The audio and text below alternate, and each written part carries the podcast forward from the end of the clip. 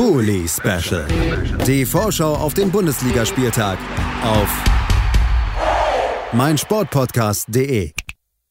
Herzlich willkommen zum Bully Special auf meinsportpodcast.de.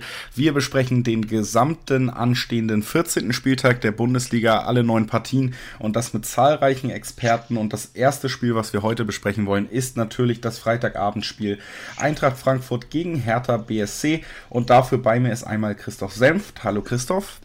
Gute, hi. Und einmal Marc Schwitzky von Hertha Base. Hallo Marc. Ich grüße euch. Wir grüßen zurück. Und äh, ja, wir reden jetzt über ein Spiel, was am Freitagabend stattfinden wird. Und das nutze ich gleich mal direkt äh, ja, als erste Frage auch Richtung Christoph. Ich habe das gerade erst so richtig registriert. Das Montagsspiel und dann das Freitagsspiel. Das ist ja schon eine interessante Spielplanzusammenstellung für Frankfurt.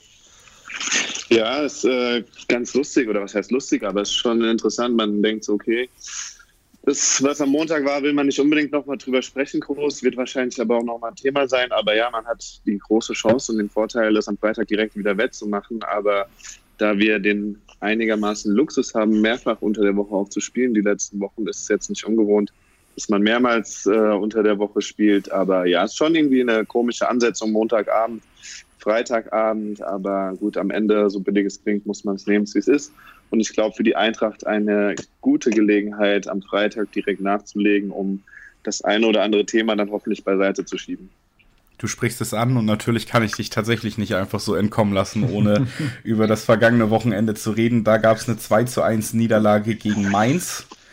Und äh, ja, die war die dritte Niederlage in Folge in der Bundesliga und zusätzlich hat man das Gefühl, dass auch die Laune der Fans so ein bisschen zu kippen droht. Es gab diese tolle Szene von Sebastian Rode, wie er zum Schiedsrichter in den Kader kommt und sagt, auch zu mir sagen sie, ich soll mich verpissen.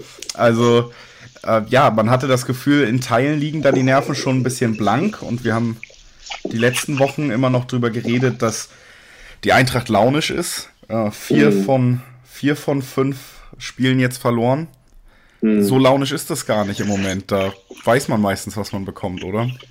Ja, es entwickelt sich halt wieder zu dieser launischen Diva mit all ihren äh, Eigenschaften. Aber ja, letztendlich in der Bundesliga, ich habe eben nochmal auf die Tabelle geguckt, äh, im Vergleich zur letzten Saison fehlen uns irgendwie genau sechs Punkte. Das würde ich sagen, sind die Punkte aus den Spielen Wolfsburg, Freiburg und jetzt auch in Mainz auswärts Klassiker in Mainz seit 1986 nicht gewonnen. Das ist einfach total ärgerlich. Plus die Begleitumstände, auf die ich hier jetzt nicht allzu groß eingehen will.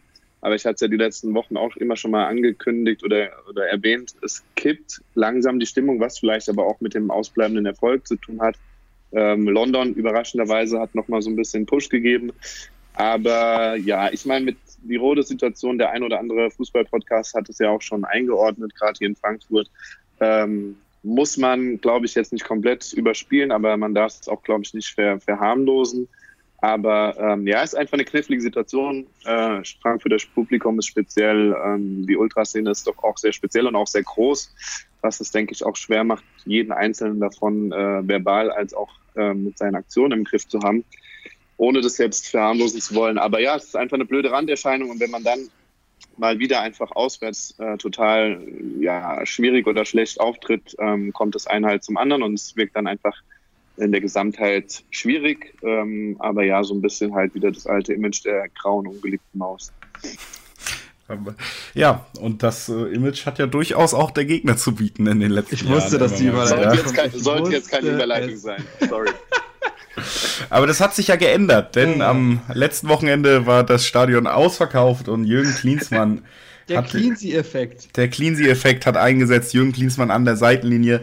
Marc, trotzdem gab es am Ende eine Niederlage, ein 2 zu 1 gegen den BVB. Allerdings, wenn man ehrlich ist, eine aus der Kategorie, wo man sagen kann, zumindest mindestens ein Punkt wäre auch legitim gewesen nach 90 Minuten man konnte schon die ersten Schlüsse ziehen, würde ich behaupten. Man hat das, was wir schon letzte Woche besprochen haben, dass vielleicht auch Alexander Nuri da taktische Einflüsse hat, dass man mit Dreierkette spielen wird. Mhm. Solche Sachen schon gesehen. Aber es war ein Spiel gegen ja ein Team, was zumindest individuell natürlich zur, zur Spitze der Liga gehört. Ist das jetzt gegen Frankfurt eigentlich so der richtige erste Test, um, um zu gucken, wo könnte es hingehen mit Klinsmann? Absolut, ja. Ich habe es auch schon äh, weggetwittert, dass ich eigentlich aufgeregter bin jetzt vor dem Frankfurt-Spiel als jetzt vor dem Dortmund-Spiel, weil jetzt gilt es. Das Dortmund-Spiel war eine Bestandsaufnahme mit nach drei Trainingseinheiten mit dem Trainerteam, was nun wirklich nicht viel ist. Einer Mannschaft, die nun aus diesem Augsburg-Spiel kommt, also konnte man auch nicht super viel erwarten.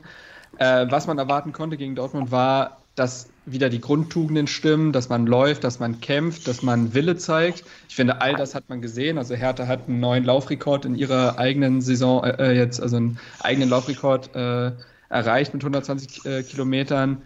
Ähm, sie wollte, deswegen fand ich auch die Reaktion nach dem Spiel der, äh, der einiger äh, Ultras und der Ost Teile der Ostkurve unmöglich, aber das ist nochmal ein anderes Thema. Ähm, sie wollte auf jeden Fall äh, was natürlich gefehlt hat, waren noch die spielerischen Mechanismen.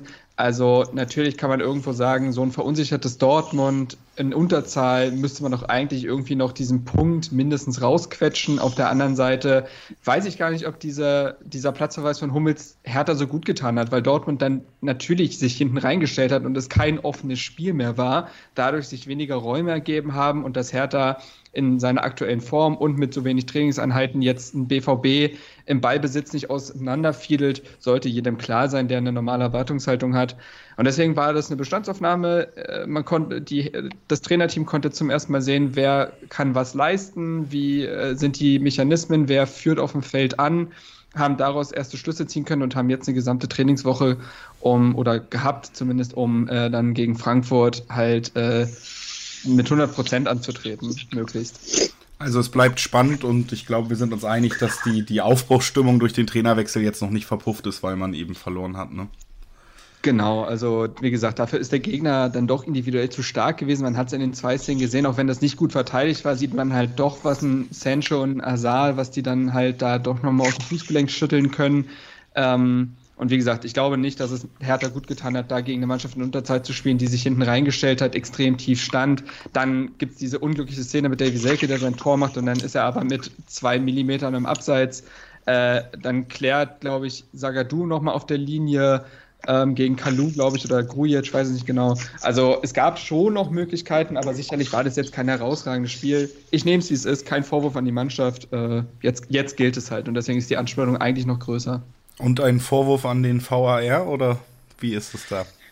Nee, also ich, also schwierig. Also ich finde, Abseits ist tatsächlich ja eigentlich so schön, dass es so klar ist. Also da gibt es ja eigentlich, da gibt's ja eigentlich keine Diskussion. Jetzt kann man aber mittlerweile halt drüber reden. Es gibt ja auch diese Fehlermarge des äh, Videoschiedsrichters bei Abseitsentscheidungen, also dass es diese Frame-Geschichte ist und es ist dann noch im Sinne des Fußballs solche Tore nicht zu geben. Wir haben solche Tore in dieser Saison ja schon zuhauf gehabt, da war jetzt Davy Selke äh, nur das jüngste Beispiel das ist halt so die Frage. Ne? Ähm, ich will eigentlich nicht lange drüber diskutieren, weil, wie gesagt, Abseits ist schwarz-weiß, das ist ja oder nein, aber trotzdem kann man schon sagen, äh, das wurde auch im Rasenfunk so besprochen, früher hätte man gesagt, das kann keiner sehen. Und da gibt es ja auch keinen Vorteil für Davy Selke. Äh, deswegen, ja, schwierig. Aber trotzdem, es ist so und äh, das, äh, wie sagt man so schön, es gleicht sich über eine Saison aus, aber bislang muss man sagen, bei, äh, da müsste in der Rückrunde aber richtig viel für Hertha laufen, damit das sich noch ausgleicht. Naja. Wir werden es auf jeden Fall weiter beobachten, ob sich da was ausgleicht. Die rote Karte für Dominik Kor, das war eine der Schiedsrichterentscheidungen, für die Frankfurt betroffen haben am letzten Wochenende. Christoph, auch da gibt es, glaube ich, nicht viel zu streiten, oder? Äh, rein inhaltlich nicht. Nee, da hat der Schiri alles richtig gemacht. Ähm, kann ja, man kann ja auch mal den Schiri loben. Nein, Spaß beiseite. Es ist, auch da zieht sich wieder durch die letzten Wochen und es ist echt abenteuerlich oder gruselig, wenn man das sieht, äh, dass man nach einer eigenen Ecke äh, so dermaßen in so einen Konter läuft. Ähm, wenn man sich wirklich nochmal die Szene anschaut, äh, wie Chor einfach da schlecht steht, dann merkt, dass der Spieler weg ist und dann auch noch blöds Kreuz gibt viele Diskussionen, lässt man ihn durch, steht es 1-1, vielleicht lässt man ihn durch und er haut den Ball drüber, weil er mit dem Spann abruscht.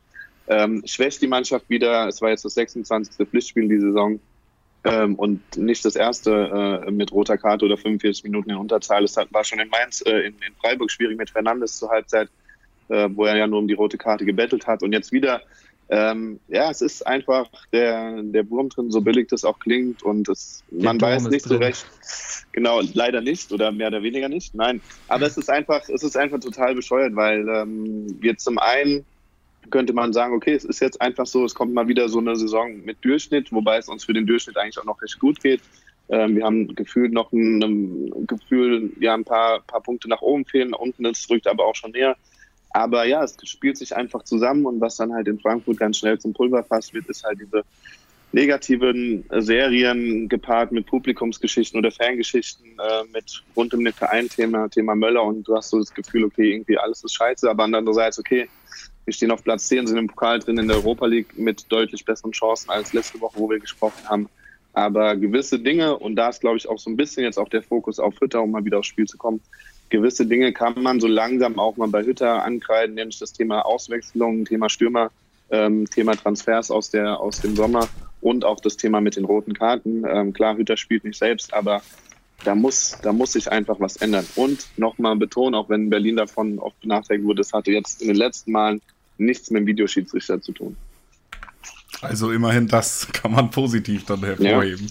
Ja. Ähm, ja, dann wissen wir um die Ausgangssituation beider Teams. Hertha würde sehr, sehr gerne gewinnen, um erstens sich mal wieder unten ein bisschen zu befreien und zweitens dann auch den, den Schwung, den er zumindest schon im Aus Umfeld ausgelöst hat, von Klinsmann auch auf den Platz zu bringen.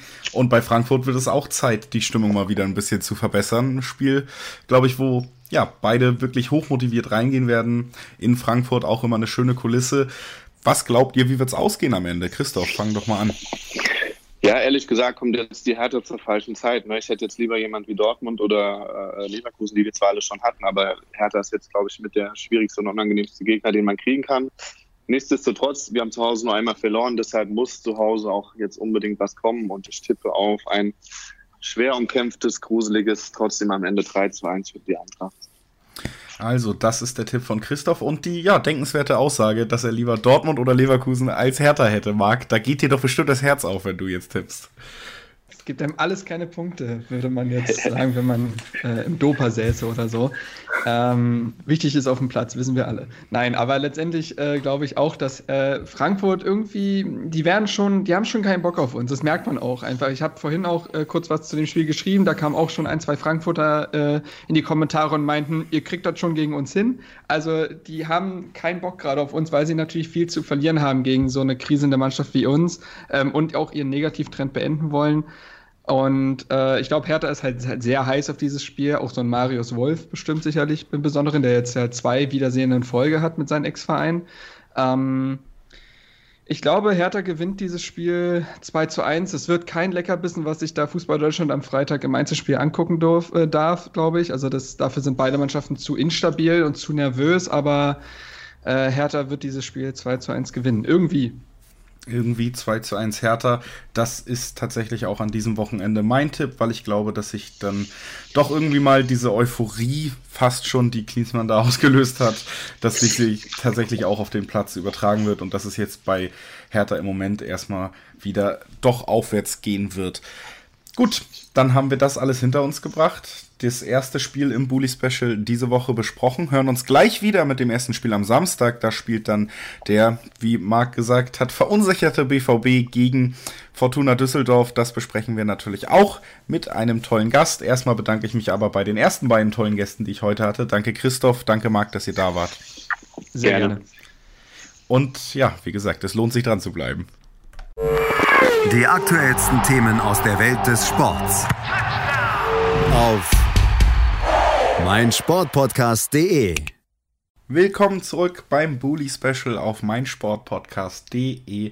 Es geht um den 14. Spieltag. Wir haben eben über das Freitagabendspiel gesprochen und jetzt geht es natürlich dann um das erste Spiel, was Samstag um 15.30 Uhr stattfinden wird. Und das findet in Dortmund statt in unserer Chronologie. Der BVB empfängt Fortuna Düsseldorf und ich empfange dafür meinen Kollegen vom BVB Podcast Christoph Albers. Hallo Christoph. Moin Julius, na, gewohnte Konstellation mittlerweile. Ja, das auf jeden Fall. Und über Dortmund reden, das weiß ich, das kannst du. Über Fortuna, das werden wir jetzt überprüfen, denn gegen die geht's. Wir bleiben aber der Einfachheit halber erstmal beim Gastgeber. Fünfter Platz, 23 Punkte und ein Sieg gegen Hertha, der ja bei beiden Toren überzeugend war und ansonsten dann doch wieder viele Fragezeichen offen ließ am Ende. Wie bewertest du die letzte Partie? Ja, ich glaube, die Bewertung ist in dem Fall gar nicht so einfach. Ähm, natürlich schon mal die ganze zweite Halbzeit ähm, mit dem Hummelsplatzverweis so ein bisschen aus der Wertung genommen, hat das Spiel natürlich massivst verändert, ähm, hat bei Dortmund natürlich auch den Eindruck des neuen Systems, was ähm, Favre in diesem Spiel ausprobiert hat, etwas verwässert. Ähm, zweite Halbzeit wieder ja, in einem 4-4-1 und dann natürlich irgendwo bemüht, den Vorsprung über die Runden zu bringen. Die Hertha hat ja auch nicht so wahnsinnig viel zustande gebracht, deshalb glaube ich, kann man die zweite Halbzeit unter den Gegebenheiten so ein bisschen ausklammern. Ähm, in der ersten Halbzeit, denke ich, hat man in erster Linie gut sehen können, ähm, dass die Mannschaft lebt, dass die Mannschaft ähm, ja einiges reingeworfen hat. Die beiden Tore haben sie gut gemacht. Hertha hat sie allerdings aber auch ja echt dazu eingeladen, beide Male wirklich schwach verteidigt. Ähm, ja, und auch Hertha ist natürlich in, in gewisser Weise schwer zu bewerten. Ähm, mit dem neuen Trainerteam, bewusst auch in dem Fall Team gewählt als Ausdruck, ähm, da war auch noch nicht alles so rund. Ähm, ich glaube, da ist, sind noch mehr Fragezeichen als bei der Borussia und vor dem Hintergrund, glaube ich, kann man das Spiel nicht so richtig einordnen. Aber ich glaube, die wichtigste Erkenntnis war tatsächlich, dass diese Mannschaft bereit ist zu kämpfen, dass diese Mannschaft noch die Qualitäten hat, um auch ähm, auf jeden Fall gegen die schwächeren Bundesliga-Teams ähm, die richtigen Möglichkeiten zu finden. Und ähm, ja, auch, auch Jaden Sancho hat natürlich eine ganz gute Antwort auf die, auf die vielen Diskussionen gegeben, aber ich würde da jetzt auch nicht zu viel reininterpretieren. Ich glaube, man kann jetzt noch nicht sagen, dass der BVB wieder zurück auf dem richtigen Weg ist oder dergleichen. Ähm, einige Probleme, glaube ich, bestehen nach wie vor und ähm, man ist, glaube ich, auf keinen Fall aus der heiklen Phase raus. Das würde ich nicht sagen. Also nicht unbedingt Erleichterung nach den beiden Schicksalsspielen ja eigentlich für Lucien Favre. So wurde es zumindest breit getreten vor dem Spiel gegen Barcelona, was man verloren hat, vor dem Spiel gegen Hertha, wo man auch nicht durchweg überzeugen konnte. Du hast öfter jetzt mal übers Kämpfen gesprochen und ich denke, das ist eigentlich so ein Fazit, was man im Moment über den BVB ziehen kann. Ab vielleicht von den zwei Toren, die dann relativ leicht gefallen sind, aber wenn man, wenn man sich alles anguckt, was der BVB macht auf dem Feld, drumherum, dann lässt sich irgendwie festhalten, nichts ist gerade wirklich leicht. Nee, absolut nicht. Also die Leichtigkeit scheint etwas abhanden gekommen zu sein. Ähm, ich glaube, das geht auch mit der ganzen Umruhe rund um die Mannschaft, rund um den Verein einher. Ähm, man merkt den Spielern auch, denke ich, die Ver Verunsicherung an. Ähm, da werden oft dann auch falsche Entscheidungen im Offensivgang getroffen. Ähm, die Ballsicherheit ist, ist nicht mehr von der Leichtigkeit geprägt. Also ich glaube, ähm, da merkt man schon, dass die letzten Wochen deutliche Spuren hinterlassen haben. Ähm, dazu kommt natürlich auch, dass man Lucien Favre auch angemerkt hat, dass er verunsichert ist. Ähm, er hat ja auch in seiner Spielidee, in seiner Ausrichtung ähm, zuletzt mehrfach variiert, was auch, glaube ich, ähm, dem öffentlichen Druck geschuldet war, was nicht unbedingt aus freien Stücken so getroffen wurde. Und ich glaube, ähm, diese Melange aus Einflüssen führt schon dazu, ähm, dass eben die Leichtigkeit komplett fehlt und, und dass nichts automatisch oder ohne große Mühe passiert. Also ich glaube, das, das kann man schon so sagen, ja. Und äh, jetzt kommt ein Gegner, der zu den ja doch, wenn man es ohne despektierliches zu meinen sagen kann, zu den schwächeren Bundesliga-Teams gehört, zu Fortuna Düsseldorf. Die sind 15. haben 12 Punkte bis jetzt auf dem Konto und am letzten Wochenende tatsächlich einen Unentschieden gegen Hoffenheim geholt, zumindest. Und auch da wieder unterstrichen, dass die ganz große Stärke von Friedhelm Funkels Team wie im letzten Jahr dann doch in der Ausrichtung auf Konter liegt. Ich habe es schon oft hier auch im Bully Special gesagt, dass ich der Meinung bin, dass äh, diese Ausrichtung nicht ganz so erfolgsversprechend ist wie im letzten Jahr, weil man Spieler wie Rahman, wie Luke Bacchio abgegeben hat, nicht den hundertprozentigen Ersatz gefunden hat. Und deswegen steht man auch auf Platz 15 und nicht noch besser da, wie es in der letzten Saison war. Man steht tatsächlich auch nur einen Punkt vor dem Relegationsplatz ähm, ja, da kommt ein Gegner auf Dortmund zu, der eigentlich, bei dem eigentlich klar ist, welche Spielausrichtung einen erwartet und bei dem aber auch klar ist, dass er diese Punkte sehr, sehr gerne mitnehmen würde. Ja, auf jeden Fall. Und also die Fortuna ist auf jeden Fall natürlich eine Mannschaft, die man nicht unterschätzen darf, ähm, die trotzdem auch nach Konter nach wie vor Tore erzielen kann und die enorm giftig ist. Und ich glaube, das ist das, was man in den letzten Spielen ganz gut sehen konnte ja auch gegen Hoffenheim eine gute Reaktion gezeigt. Ähm, ja, der ohnehin sehr, sehr starke Rufen Hennings, der ja auch schon, glaube ich, bei zehn Toren steht, hat spät ausgeglichen. Ähm, beim 3 zu 3 gegen Schalke haben sie sich wirklich enorm reingehängt, haben sich da einen Punkt hart erarbeitet. Ähm, und auch in den Wochen davor war es ja gar nicht mal so schlecht. Wenn man jetzt mal das Bayern-Spiel ausklammert, dass man auch als Fortuna Düsseldorf mal mit 4 zu 0 verlieren kann. Ähm, natürlich auch noch zusätzlich beim Debüt von Hansi Flick ähm, muss man das auch mal so einordnen, dass es in den letzten Wochen durchaus okay war. Also sie haben gegen Köln gewonnen, sie haben gegen Mainz gewonnen, also da auch Big Points geholt. Ähm, sie haben im Pokal gegen Aue gewonnen. Das Einzige, was man ihnen wirklich anlasten muss, so richtig, wenn man die letzten Wochen betrachtet, ist halt die Niederlage ähm, bei Paderborn. Aber auch das passiert und Paderborn ist natürlich auch eine Mannschaft, die für Fortuna Düsseldorf sehr unangenehm ist. Und ich glaube, Dortmund mit der Drucksituation, in der sie sind, ist durchaus ein dankbarer Gegner für Fortuna Düsseldorf, weil Dortmund muss was tun. Düsseldorf ist der Außenseiter, kann sich womöglich ein bisschen tiefer stellen, kann versuchen, auf Konter zu spielen. Und wie gesagt, die, Dortmunder Defensive ohne Mats Hummels auch nochmal geschwächt. Also ähm, ich glaube, dass Fortuna Düsseldorf sich da durchaus was ausrechnet und ich bin, bin sehr gespannt, wie sie auftreten. Ähm, nicht zuletzt auch von der Formation her, zuletzt in einem 3-5-2 gespielt, also auch das eine interessante Variante ähm, für Borussia Dortmund. Also ich würde Fortuna Düsseldorf da nicht auf die leichte Schulter nehmen und ich glaube, ähm, Dortmund hat in den letzten Wochen auch die Erfahrung gemacht, dass man keinen Gegner auf die leichte Schulter nehmen darf, ähm, nicht zuletzt beim Paderborn-Spiel. Die Erfahrung gemacht, daraus gelernt, ein Spiel ordentlich rezipiert. Das hat man bei Dortmund ja dann schon in letzter Zeit öfter angekündigt, das zu tun. Und dann ging es meist weiter mit einer, ja, doch weiteren Enttäuschung was glaubst du, wie wird Dortmund jetzt auftreten zu Hause? Ist es, ist es wirklich überhaupt möglich, dass ein Team nochmal zum Beispiel so eine Halbzeit so verschläft wie gegen Paderborn? Oder muss man eigentlich davon ausgehen, dass dieses Team jetzt komplett anders in die ersten Spielminuten geht? Also möglich ist es prinzipiell natürlich schon. Ähm, allerdings erwarte ich es nicht zwingend. Also das Spiel gegen Paderborn hatte natürlich auch ja, einen ganz besonderen Verlauf, der so wahrscheinlich nicht allzu häufig vorkommt. Ähm, aber was die Quintessenz eigentlich dessen war, dass Dortmund lernen muss, wenn sie hochstehen, wenn sie versuchen, Gegner ähm, zu bearbeiten durch Passspiel in der gegnerischen Hälfte, muss die Tiefenstaffelung besser sein. Man muss äh, sich gegen lange Bälle besser stellen. Und ich glaube, ähm, das wird jetzt schon möglich sein. Ähm, das wird so in der Form, denke ich, nicht mehr passieren.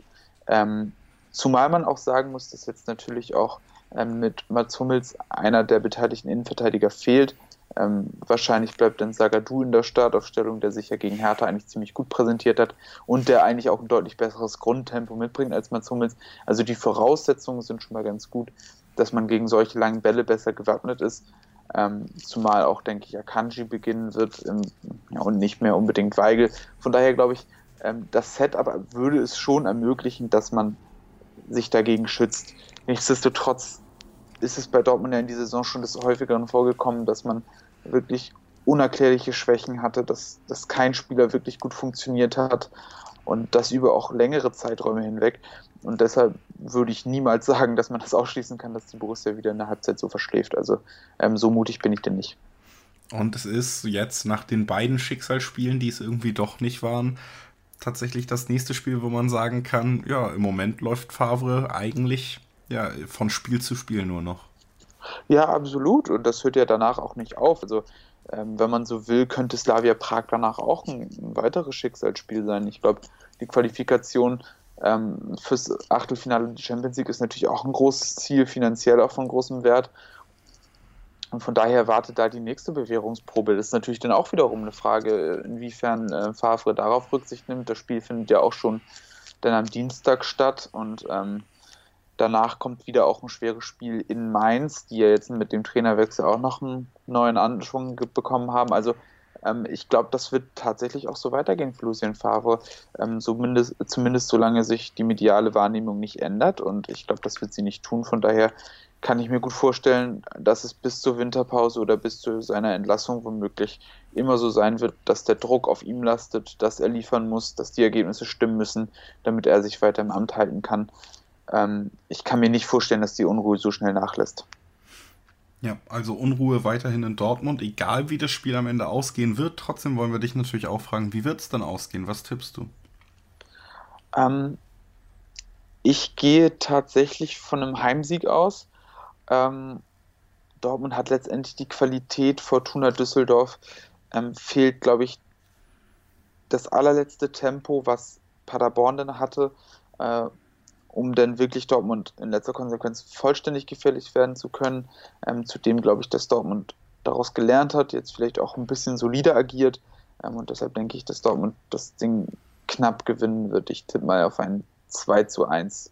Ich habe ja gelernt, nie bei Dortmund ohne Gegentor tippen. Das ist ein alter Wetttrick, den man auf jeden Fall sehr gut auf Dortmund diese Saison anwenden kann. Ich tippe ein 3 zu 1 für Dortmund. Ich bin da bei dir. Ich glaube, dass äh, für Fortuna die individuelle Klasse nicht ausreichen wird, um mehr als ein Treffer in Dortmund zu erzielen. Und Dortmund wird dann eben doch die Spielaktionen zumindest vereinzelt setzen können, wo sie wirklich gefährlich werden. Deswegen mein Tipp 3 zu 1. Dann bedanke ich mich bei dir, Chrissy, dass du da warst heute. Ja, sehr gerne. Wir hören uns nochmal wieder zum letzten Spiel in diesem Bully Special, wo du nochmal als Experte fungieren wirst. Aber das war ja erst das zweite. Wir hören als nächstes nämlich erstmal Ronny Moom und Luis Löser, die zu Gast sind, um mit mir über ähm, RB Leipzig gegen TSG Hoffenheim zu sprechen. Auch das lohnt sich. Bleibt also dran und bis gleich. B. V. Beben. Der wöchentliche Podcast zu Borussia Dortmund mit Julius Eid und Christoph Albers. Voller echter Liebe auf meinsportpodcast.de. Willkommen zurück im Bully Special auf meinsportpodcast.de. Wir reden über das äh, dritte Spiel des 14. Spieltags, was wir heute besprechen wollen.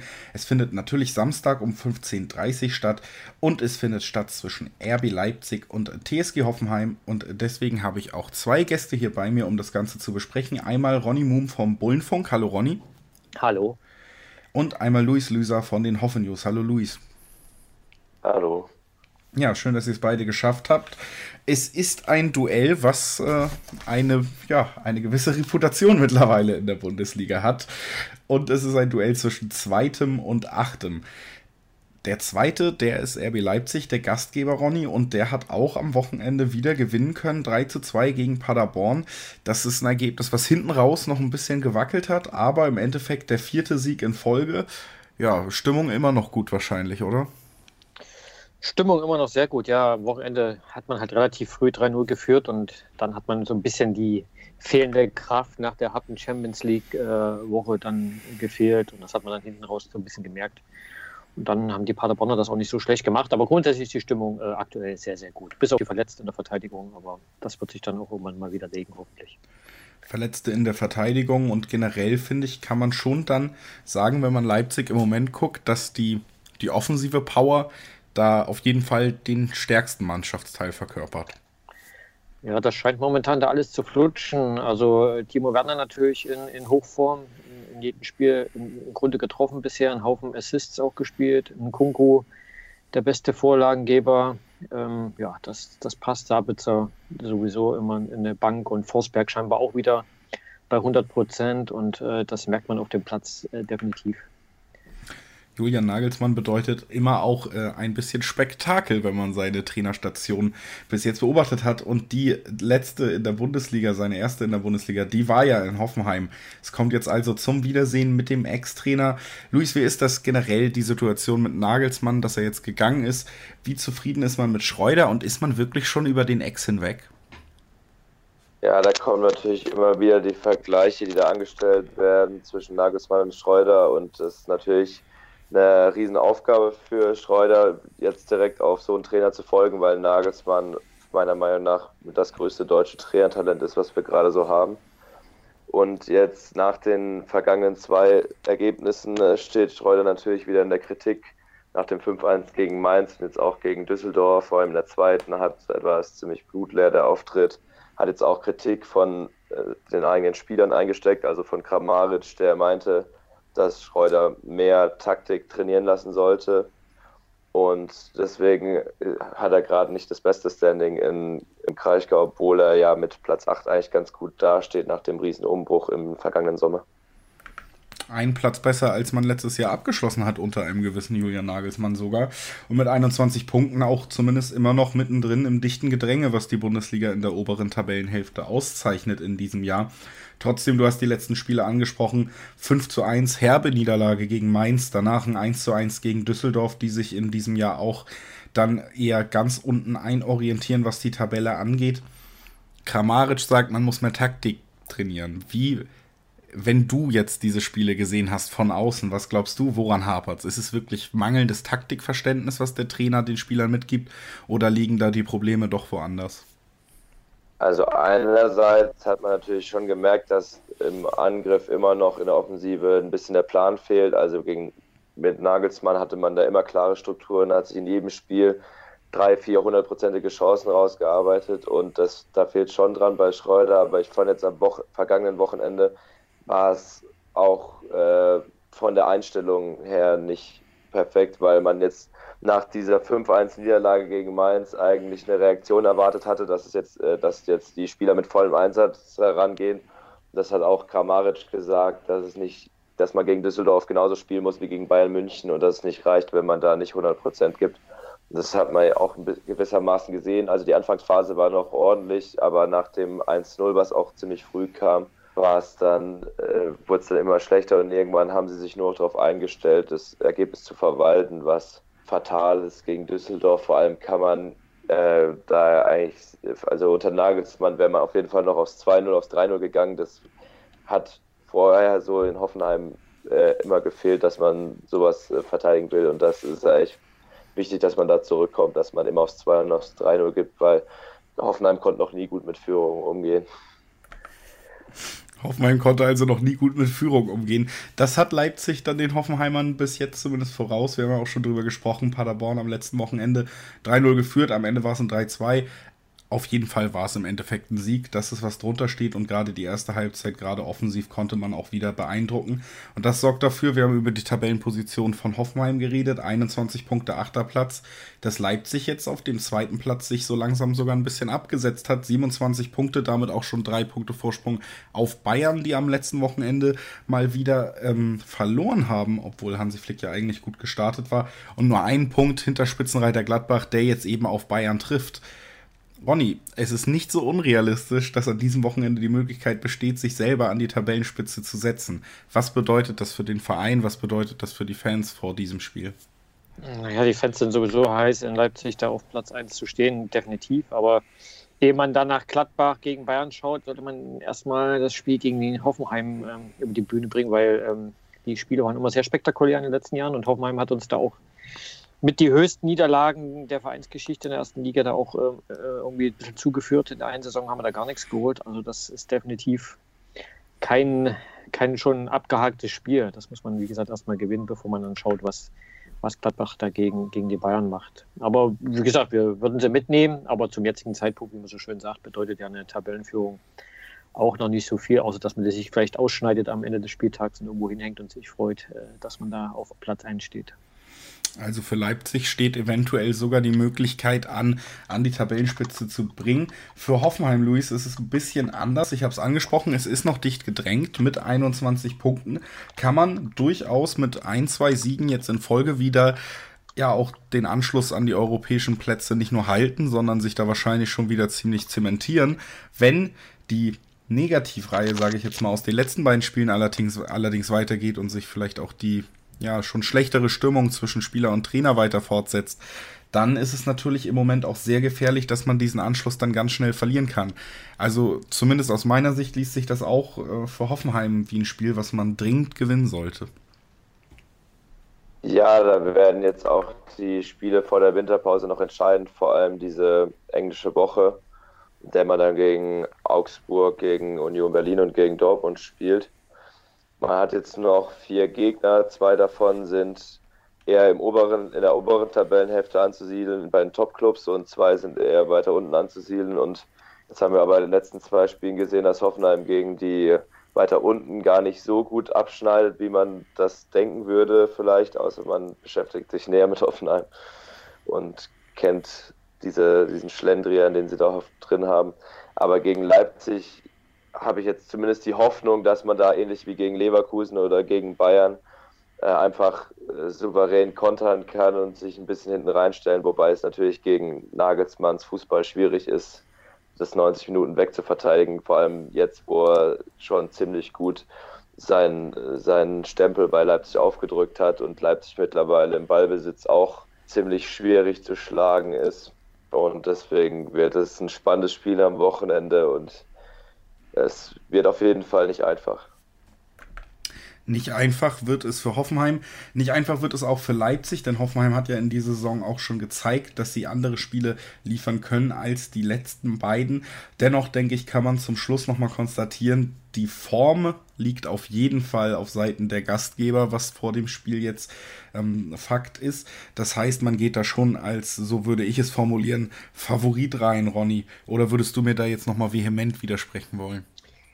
Nee, das lässt sich in den letzten Wochen irgendwie nicht so richtig mehr äh, wegreden, dass wir der Favorit sind, so wie es gerade läuft. Ähm, und äh, wie auch die Offensive gerade rollt und äh, was, was, was man trotz der verletzten Viererkette da hinten auf, aufs Parkett zaubert, das ist schon, das ist schon aller Ehren wert. Und dass das alles so schnell ging mit Julian, ist auch ein Stück weit vielleicht überraschend, äh, weil das ja doch eine andere Idee vom Fußball ist. Und man hat sich da irgendwie zu so einem versteckten Titelkandidaten und äh, Favoriten definitiv gemausert. Und ich äh, tue mich dann halt schwer, dann zu sagen, nee, wir sind keine, auch wenn es wahrscheinlich in der PK wieder oder in den Pressekonferenzen wieder anders laufen wird. Aber ist man aufgrund der Tabellensituation, wie die Saison läuft, äh, sicherlich erstmal der Favorit.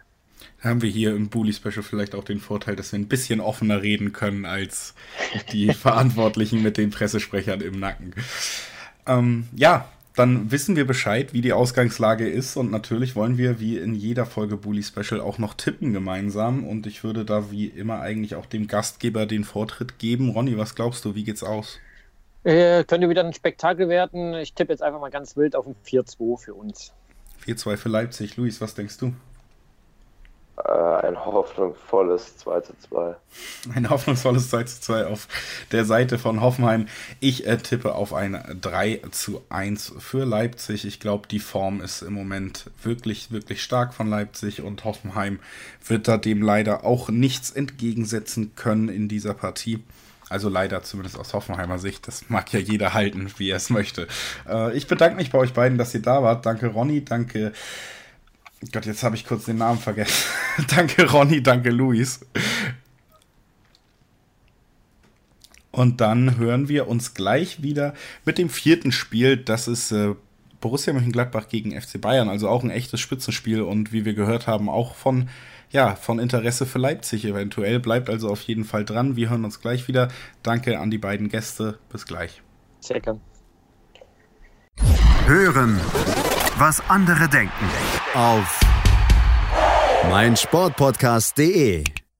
Willkommen zurück beim Bully Special auf meinsportpodcast.de. Wir sind beim vierten Spiel angelangt, was wir am 14. Bundesligaspieltag besprechen wollen. Und das ist ja ein richtiger Klassiker der Bundesliga-Geschichte. Und in diesem Jahr tatsächlich auch mal wieder eines, wo ja die Vorzeichen für Borussia Mönchengladbach so sind, wie sie es seit den vielleicht 70er Jahren nicht mehr waren. Man steht nämlich auf Platz 1, wenn man den FC Bayern empfängt, der nur auf Platz 4 steht im Moment, also deutlich unter den Ansprüchen eines Rekordmeisters, obwohl bis zum letzten Wochenende einiges gut aussah bei Neutrainer Hansi Flick. Das Ganze bespreche ich mit Olaf Nordwig vom Vollraute Podcast und mit Manuel Behlert von 90 Plus. Hallo ihr beiden. Hallo, moin moin. Servus. Schön, dass ihr beide da seid und wir fangen mal direkt mit dem Tabellenführer, mit dem Gastgeber an. 28 Punkte stehen zu Buche.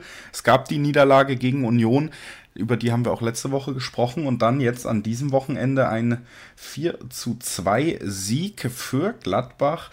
Und äh, das war ein Sieg, der, ja, finde ich, gerade gezeigt hat, dass eben Gladbach auch mittlerweile mit Spielern wie Tyram und Embolo, den man bei diesem Duell hervorheben muss, auch über eine gewisse individuelle Qualität verfügt und dass das den Unterschied machen kann. Würdest du mir da widersprechen oder zustimmen, Olaf?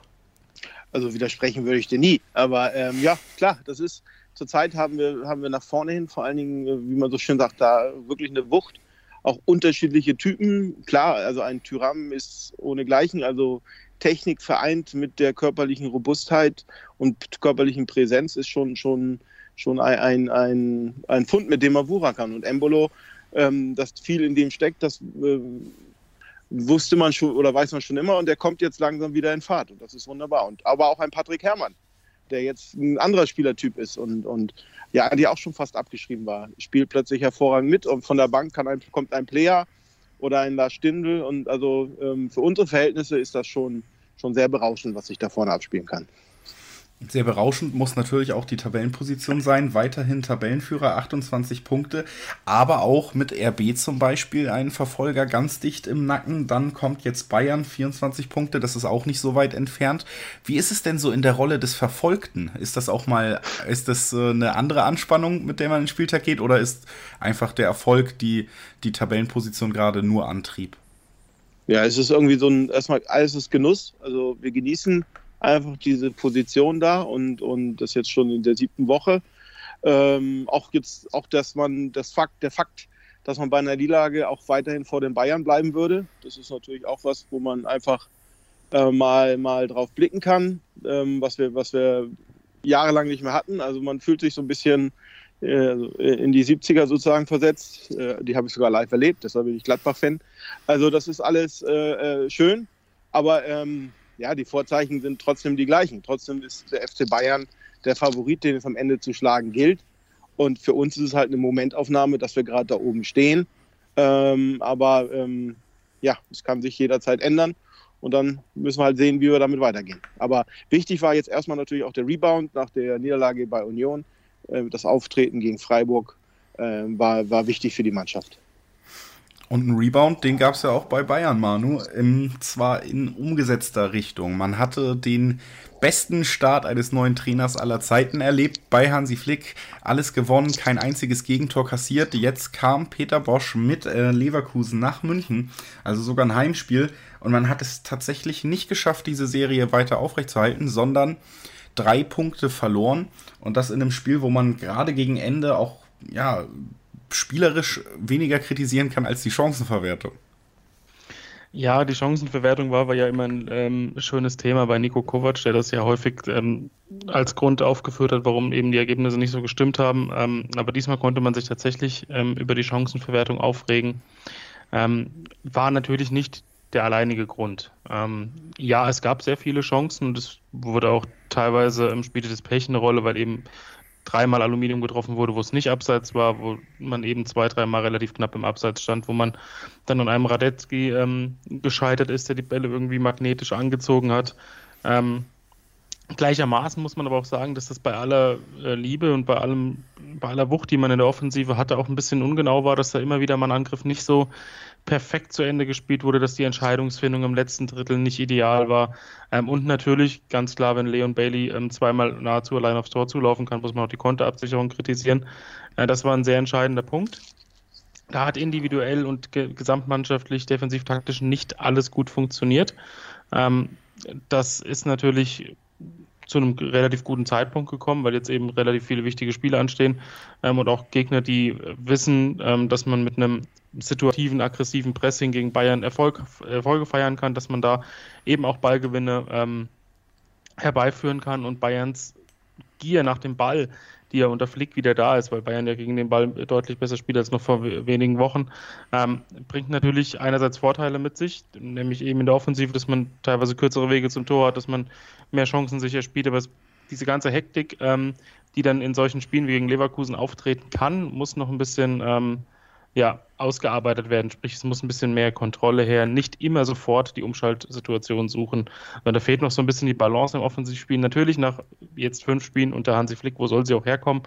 Ähm, das gilt es jetzt zu verbessern in den nächsten Spielen, aber ich bin da ganz positiv, weil einfach so viele Ansätze gegen Leverkusen schon gestimmt haben und jetzt einfach nur noch das ein oder andere Rädchen dann ineinander greifen muss. Also ich bin da trotz der Niederlage ziemlich optimistisch, weil ich die Leistung insgesamt auch ganz gut fand. Konterabsicherung hast du angesprochen, das Verhalten in der Defensive. Ja, auch immer wieder unter Kovac schon in den letzten eineinhalb Jahren hat es Probleme gegeben, wenn Gegner schnell umschaltet. Aggressives Pressing des Gegners könnte ein Problem werden. Das trifft ja alles ziemlich gut auf die Spielweise von Marco Rose zu, dass er das kann und damit auch wirklich vielen Teams wehtun kann. Das hat er bewiesen. Wenn du jetzt auch auf die Tabelle guckst, wir haben es bei Olaf ja eben die Tabellenposition angesprochen. Vierter, 24 Punkte, vier hinter Gladbach wenn das Spiel jetzt auch verloren gehen sollte, wie muss man denn das als Bayern-Fan bewerten, dass man dann wahrscheinlich schon wieder zumindest sieben Punkte hinter der Spitze steht? Das kommt ähm, ganz darauf an, für den Fall, wenn das Spiel verloren geht, wie es verloren geht. Also wenn es mit einer ähnlichen Leistung wie gegen Leverkusen verloren geht und man wieder ähm, hadern muss über Chancenverwertung und vielleicht ähm, den einen oder anderen kleineren individuellen Fehler, dann ist das sicherlich nicht so ein Drama. Ähm, wenn man aber wieder in alte Muster zurückfällt, was die Gefahr sehe ich jetzt nicht unbedingt, ähm, wäre es natürlich ein viel größeres Alarmsignal. Also im Moment ähm, bin ich A, ziemlich optimistisch, dass die Mannschaft nach dem Leverkusen-Spiel genau weiß, was sie zu tun hat, was sie abstellen muss, ähm, wie sie sich defensiv auch besser verhält, wie sie die Abstände da defensiv vielleicht noch ein bisschen geringer hält, dass sie auch ähm, nicht so häufig in diese Laufduelle kommen. Ähm, und ja, klar, das Spiel ist wichtig, wie du schon sagst. Bei, einem, bei einer Niederlage sind sieben Punkte Rückstand auf Gladbach, eventuell sechs Punkte Rückstand auf Leipzig. Dortmund kann vorbeiziehen. Ähm, das sind alles schon Faktoren, die man im Blick haben muss. Aber insgesamt, wie gesagt, sehe ich das jetzt und aufgrund der Entwicklung unter Flick in den letzten Wochen ähm, absolut nicht negativ. Ich denke, dass ich, dass man generell optimistisch sein kann, was das Spiel angeht. Ähm, und ja, ich rechne auch ehrlich gesagt nicht mit einer Niederlage. Ähm, dafür halte ich die Mannschaft in den letzten Spielen generell für zu positiv und ähm, denke auch, dass Flick in der Woche, in der Trainingswoche da die entsprechenden Elemente im Training angesprochen hat. Also doch noch positive Stimmung, auch nach einer Niederlage zu Hause. Wie ist es denn bei dir, Olaf, wenn du jetzt weißt, der Rekordmeister kommt? Wir haben auch darüber geredet, auch das Spiel, was verloren ging gegen Leverkusen, jetzt nicht durchweg ein, äh, ein Graus gewesen, was man da abgeliefert hat auf Münchner Seite. Mit wie breiter Brust geht man in so ein Duell, wenn man jetzt im Moment als Tabellenführer dasteht? Ja, also ähm, die breite Brust ist sicherlich da, also auch weil wir den Bayern ab und zu schon auch in den letzten Jahren ein, ein Bein stellen konnten. Ähm, und wir natürlich jetzt nicht, nicht äh, durch Zufall da oben stehen. Also wir können auch Fußball spielen, wir, wir setzen das äh, relativ schon gut um, was, was die Mannschaft, der Trainer von der Mannschaft will. Also die Mannschaft ist, steckt aber auch noch in der Entwicklung. Und, und natürlich wissen wir auch, ähm, ist die Demut natürlich auch da, dass man sagt, okay, ja klar, es ist keine, es kommt keine Laufkundschaft, es ist immer noch der FC Bayern, äh, der da kommt. Und, und es wird halt, äh, wir brauchen ein perfektes Spiel, um das Spiel äh, zu gewinnen. Und, und es muss halt einiges klappen, Spielglück dazu. Ähm, und ähm, dann kann es auch äh, dann mit dem Borussia Park im Rücken wirklich zum, zum rauschenden Fußballfest oder einem Sieg werden. Aber das ist halt wird ein schweres Spiel, ähm, weil auch natürlich die, der FC Bayern jetzt gerade äh, äh, wieder zur Form findet und, und zu seiner Stärke findet und damit auch zu dem Selbstbewusstsein und zu dem selbstbewussten Auftreten. Aber äh, ich denke nicht, dass sich unsere Mannschaft jetzt äh, dahinter verstecken muss, sondern ähm, wenn alles gut läuft, auf jeden Fall einen offenen Kampf äh, liefern kann. Das ist also die Ausgangssituation vor diesem Spiel, die Stimmungslage auf beiden Seiten. Lasst uns das Ganze dann auch nochmal mit einem Tipp offiziell machen. Olaf, was glaubst du, wie wird das Spiel ausgehen? Puh, ähm, na gut, ich bleibe einfach, äh, es muss einfach optimistisch sein und ich sage einfach, wir gewinnen das Spiel. Äh, auch ein bisschen mit provokativ 3 zu 0. 3 zu 0 für Gladbach. Also, Manu, klappt die Provokation? Nee, das, das schaffst du ja nie, wenn, wenn Dortmund gegen Bayern spielt. Ähm, dann, dann klappt das jetzt erst recht nicht. Ähm, ich denke, wenn, wenn Bayern das tatsächlich schafft, so ein zu vergleichen. ja, gut. Da seid ihr euch jetzt einig, ja. ja, ja. Ähm, ich denke, wenn man es schafft, die Tiefenläufe da von, von Gladbach in der Offensive, die wirklich brillant sind, die auch in den letzten Spielen herausragend funktioniert haben, ähm, gerade auch wenn dann Zakaria ein bisschen an treibt, wenn man da die Lücken schließt, wenn man da ein bisschen kompakter ist als in den letzten, also als in dem Spiel gegen Leverkusen, ähm, dann bin ich sehr optimistisch, dass Bayern das gewinnen wird. Ein Schützenfest oder sowas ähnliches erwarte ich natürlich nicht. Ähm, das wird Gegenwehr bis zur letzten Sekunde. Gladbach kann auch mal binnen zwei, drei Minuten äh, zwei, drei sehr gefährliche Situationen herbeiführen. Deswegen ähm, rechne ich mit einem knappen Auswärtssieg und sage 2 zu 1 für Bayern. Dann finde ich mich mal irgendwo in der Mitte ein und äh, tippe ein 2 zu 2 der spannenderen, spektakuläreren Sorte an diesem Wochenende. Ähm, Wäre ja auch schön für andere Vereine, die vielleicht doch noch wieder oben rankommen wollen. So, äh, und damit ähm, bedanke ich mich bei euch beiden. Schön, dass ihr da wart. Gerne. Gerne. Und wir hören uns gleich wieder mit dem fünften Spiel, was wir besprechen wollen. Das ist dann Freiburg gegen Wolfsburg. Das äh, bekommt ihr gleich hier zu hören. Es lohnt sich also auf jeden Fall dran zu bleiben. Bis gleich. 90 Plus On Air, der Podcast rund um den internationalen Fußball. Mit Marius Merck und Chris McCarthy. Da herrscht ein enormer Druck, da werden Unsummen investiert, um den Erfolg regelrecht zu erzwingen. Jeden Monat neu auf mein Sportpodcast.de Willkommen zurück zum Bully Special auf meinsportpodcast.de. Wir kümmern uns jetzt um das fünfte Spiel des 14. Spieltags, was wir hier besprechen wollen. Es geht um den SC Freiburg, der den VfL Wolfsburg empfängt und das Ganze findet am Samstag um 15.30 Uhr statt. Natürlich besprechen wir das wie immer nicht alleine, sondern ich habe zwei tolle Gäste bei mir. Einmal Michael Schröder vom Füchsle Talk. Hallo Michael. Hallo zusammen und einmal Dennis Lindner. Hallo Dennis. Moin. Ja, und wir sprechen hier nicht nur über das Spiel Freiburg gegen Wolfsburg, sondern auch über das Spiel Sechster gegen Neunter. Ein Unterschied von nur zwei Punkten. Das heißt, es ist für Wolfsburg zumindest ein Spiel, mit dem man sich wieder sehr nah in Schlagdistanz zu eben den Positionen bringen kann, die auch internationales Geschäft versprechen. Freiburg lange sogar noch höher gestanden. Jetzt gab es am Wochenende eben am vergangenen die Niederlage gegen Mönchengladbach, gegen den Spitzenreiter 4 zu 2. Ist das eine Niederlage, die in der Situation von SC Freiburg überhaupt wehtut? Oder hat man tatsächlich einfach durch den tollen Saisonstart und die Saison bis jetzt sich auch so ein bisschen erarbeitet, dass solche Niederlagen überhaupt keinen Einfluss auf die positive Stimmung haben?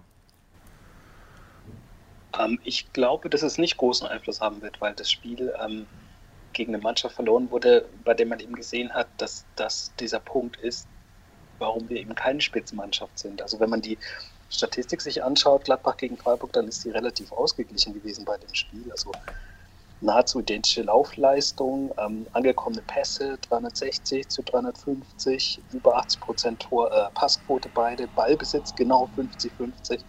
Ähm, auch die Zweikampfquote fast ausgeglichen.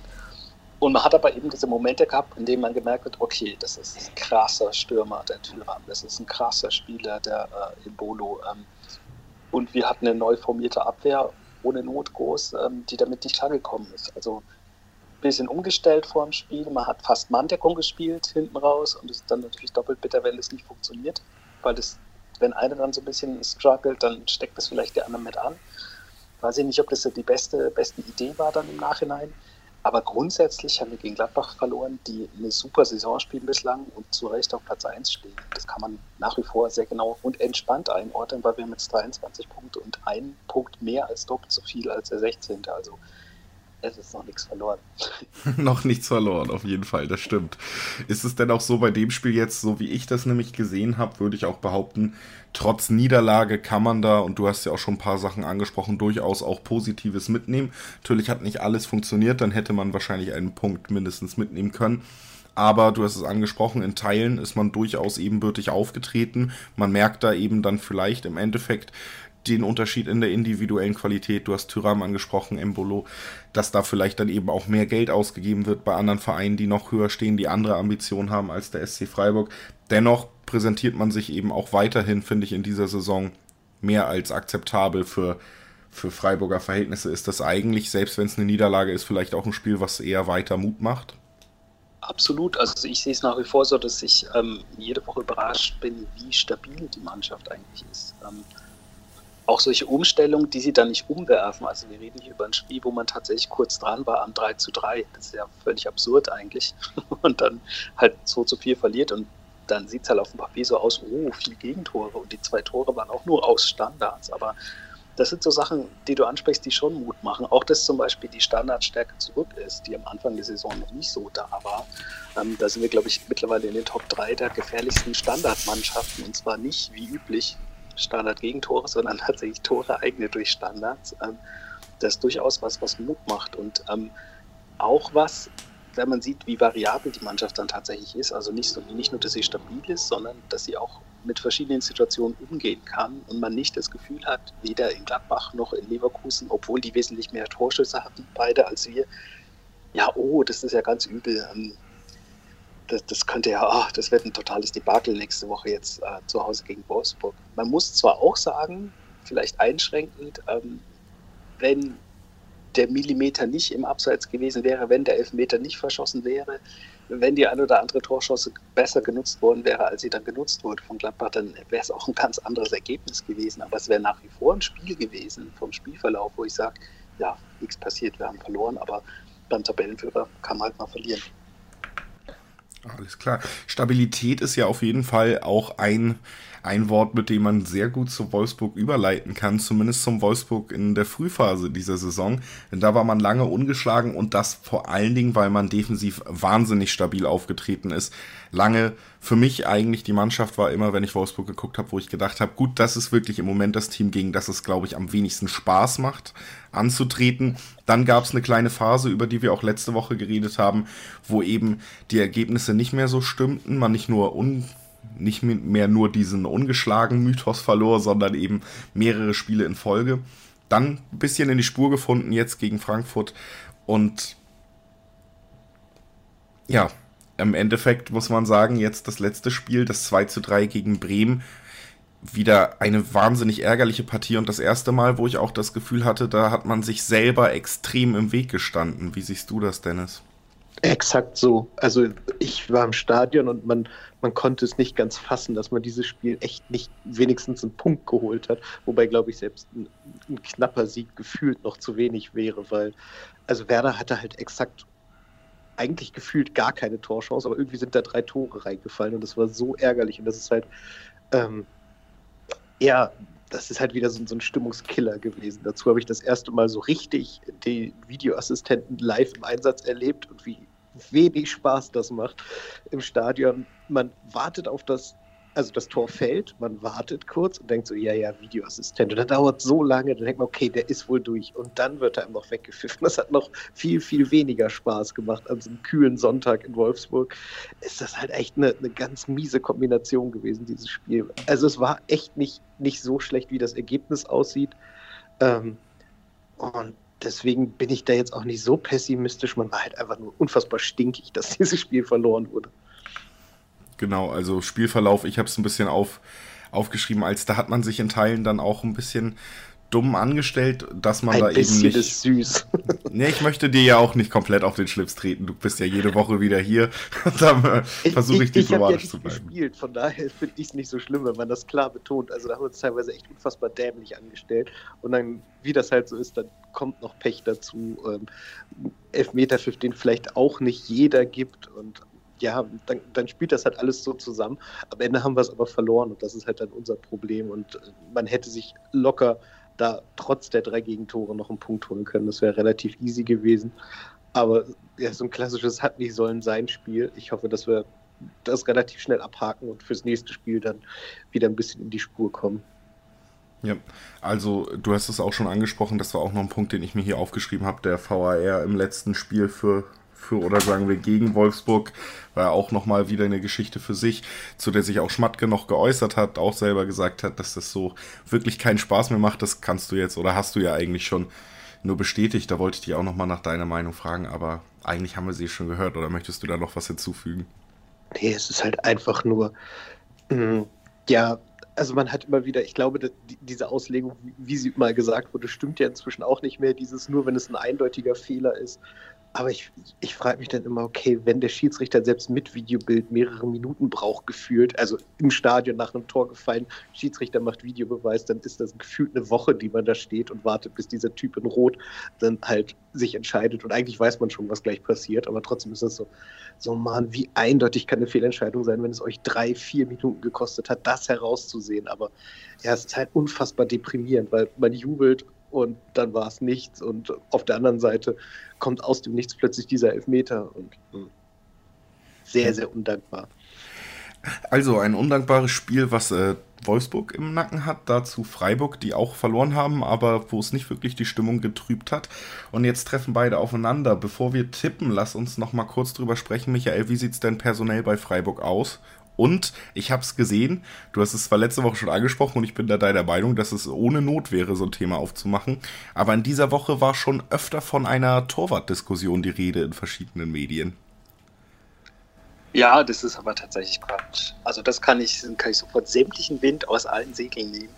Ähm, Alexander Schwolo, ich erzähle das hier seit Wochen, aber jetzt stimmt es wohl wirklich, ist wieder fit und wird spielen. Punkt aus. Also er ist die klare Nummer eins, unabhängig von jetzt äh, der guten Leistung über die letzten Spiele von Marc Flecken, auch unabhängig von zwei ja nicht ganz so glücklichen Aktionen in den letzten beiden Spielen.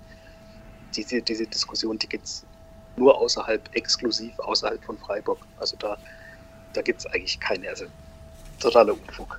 Das ist ein Fass, das macht man nicht selber auf, ohne Not und das wird auch nicht passieren. Ähm, ansonsten personell ähm, muss ich ehrlich gesagt sagen, weiß ich es noch gar nicht so genau. Wir nehmen ja sehr früh auf. Ähm, die Frage ist, wer kommt zurück? Wer ist schon wieder fit? Wer hat vielleicht noch was sich zugezogen in Gladbach? Das kann ich tatsächlich nicht seriös beantworten. Ich würde unabhängig von Verletzungen aber sagen, dass es mich wundern würde, wenn wir zu Hause mit gegen Gladbach, äh, gegen Gladbach, gegen Wolfsburg mit derselben Abwehr spielen würden von Beginn an jetzt vorige Woche in Gladbach. Das kann ich mir nicht vorstellen.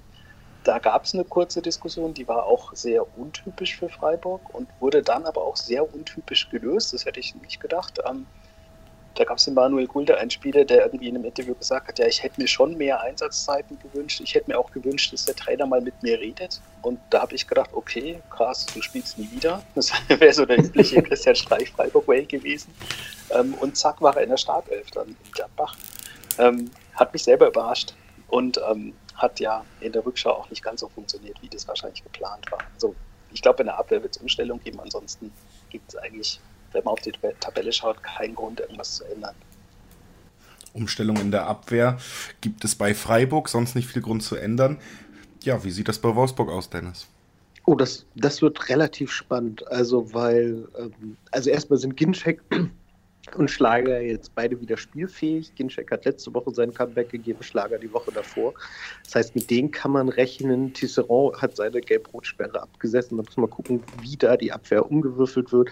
Man muss auch mal gucken, was ähm, Gilavogi wirkt aktuell ein bisschen überspielt, habe ich das Gefühl. Da wäre es ganz gut, wenn man dem auch mal eine Pause gönnen würde. Ähm, deswegen kann es gut sein, dass da hier und da ein paar Rotationen sind. Das vorherzusagen ist aber absolutes Glücksspiel. Ich kann mir auch vorstellen, dass man statt William mal den Babu wieder einsetzt oder so. Ich, ich kann es überhaupt nicht vorhersagen. Es sind auf jeden Fall viele, viele Möglichkeiten aktuell. Das ist relativ neu, dass es die gibt. Da muss man mal gucken, wie, wie unser Trainer sich das dann ausdenkt, weil ich glaube, außer Camacho sind alle fit und dabei. Nicht alle bereit für 90 Minuten, aber auf jeden Fall bereit zu spielen. Und das ist schon ein Riesenfortschritt. Das ist auf jeden Fall eine komfortable Ausgangslage für den Trainer für Glasner bei Wolfsburg. Was äh, seriös vorherzusagen ist, ist natürlich das Ergebnis von uns, denn wir sind ja als äh, Experten hier und tippen immer das genau richtig. ja, ähm, und fangen dann auch bei Michael an. Was glaubst du, wie wird das Spiel ausgehen? Dieser Druck, unglaublich. Ähm, ich glaube es nicht. Ich hoffe es, dass es 2-1 für Freiburg ausgeht. Dennis, was möchtest du dagegen steuern? Ich gehe von einem 1 zu 1 aus. Ja, also ich hätte sogar 2 zu 2 getippt in diesem Fall. Ich glaube auch. Nein, nicht... wenn du tippst wie ich, dann wird das wieder nicht. ich ich glaube nämlich, dass. Äh, ja, wahrscheinlich. Im Endeffekt äh, lief es noch nicht so gut in diesem Jahr im Bully-Special mit meinen Tipps auch, das stimmt ich bleibe trotzdem erstmal dabei. Ich glaube nicht, dass Wolfs äh, Freiburg in diesem Jahr leicht zu schlagen ist zu Hause. Sowieso nie angenehm zu spielen ist und Wolfsburg eben dennoch auch mithalten kann, das auf jeden Fall. Und deswegen ist ein Unentschieden, finde ich, relativ naheliegend in diesem Spiel. Gerade bei Teams, die beide dadurch bestechen, dass sie eher unangenehm zu bespielen sind, macht ein Unentschieden, finde ich, als Tipp immer, immer Sinn. Dein 1 zu 1 wahrscheinlich sogar noch mehr, umso mehr ich drüber nachdenke.